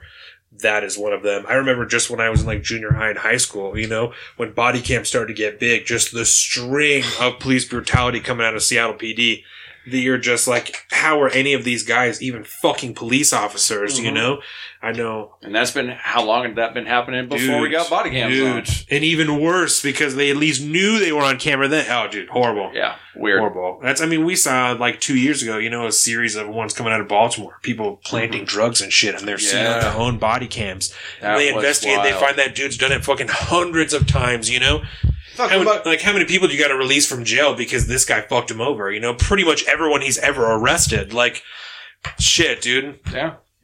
That hurts. Duncan everyone. Limp. That poor guy. Oh, good God. Duncan Limp. Duncan Limp was murdered by the police through his... Oh, yeah. Well, his pregnant girlfriend yeah. shot. Yeah. yeah. They shot him through, like, the window or the walls of his house. four a.m. on a no-knock raid. nineteen years old, because he trained with militia, which is not illegal. Yeah. And he had a... Are we red flag law called yeah, on him. Yeah. He had a prior, I think, and like is that the day that we kind of yeah. went heavy on militia talk? Yes. But not yeah. just that, people going to the protest to get released video footage.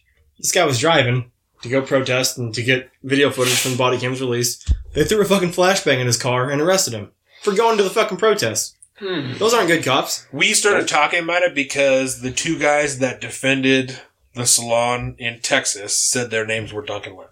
That is why, is because they were outside, armed, yeah, outside guys. Of the... That's yeah, right. And so when they were asked by the reporters, well, what are you guys' names? They both said, our names are Duncan Limp.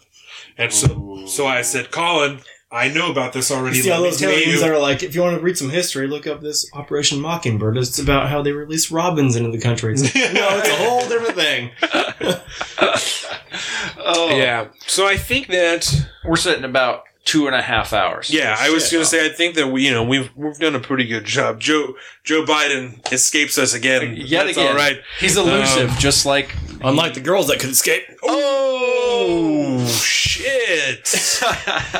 Well, I think that to try and just kind of boil down our conversation today. First of all, Chad, I want to thank you for being here. I hope yeah, you had dude. a good time.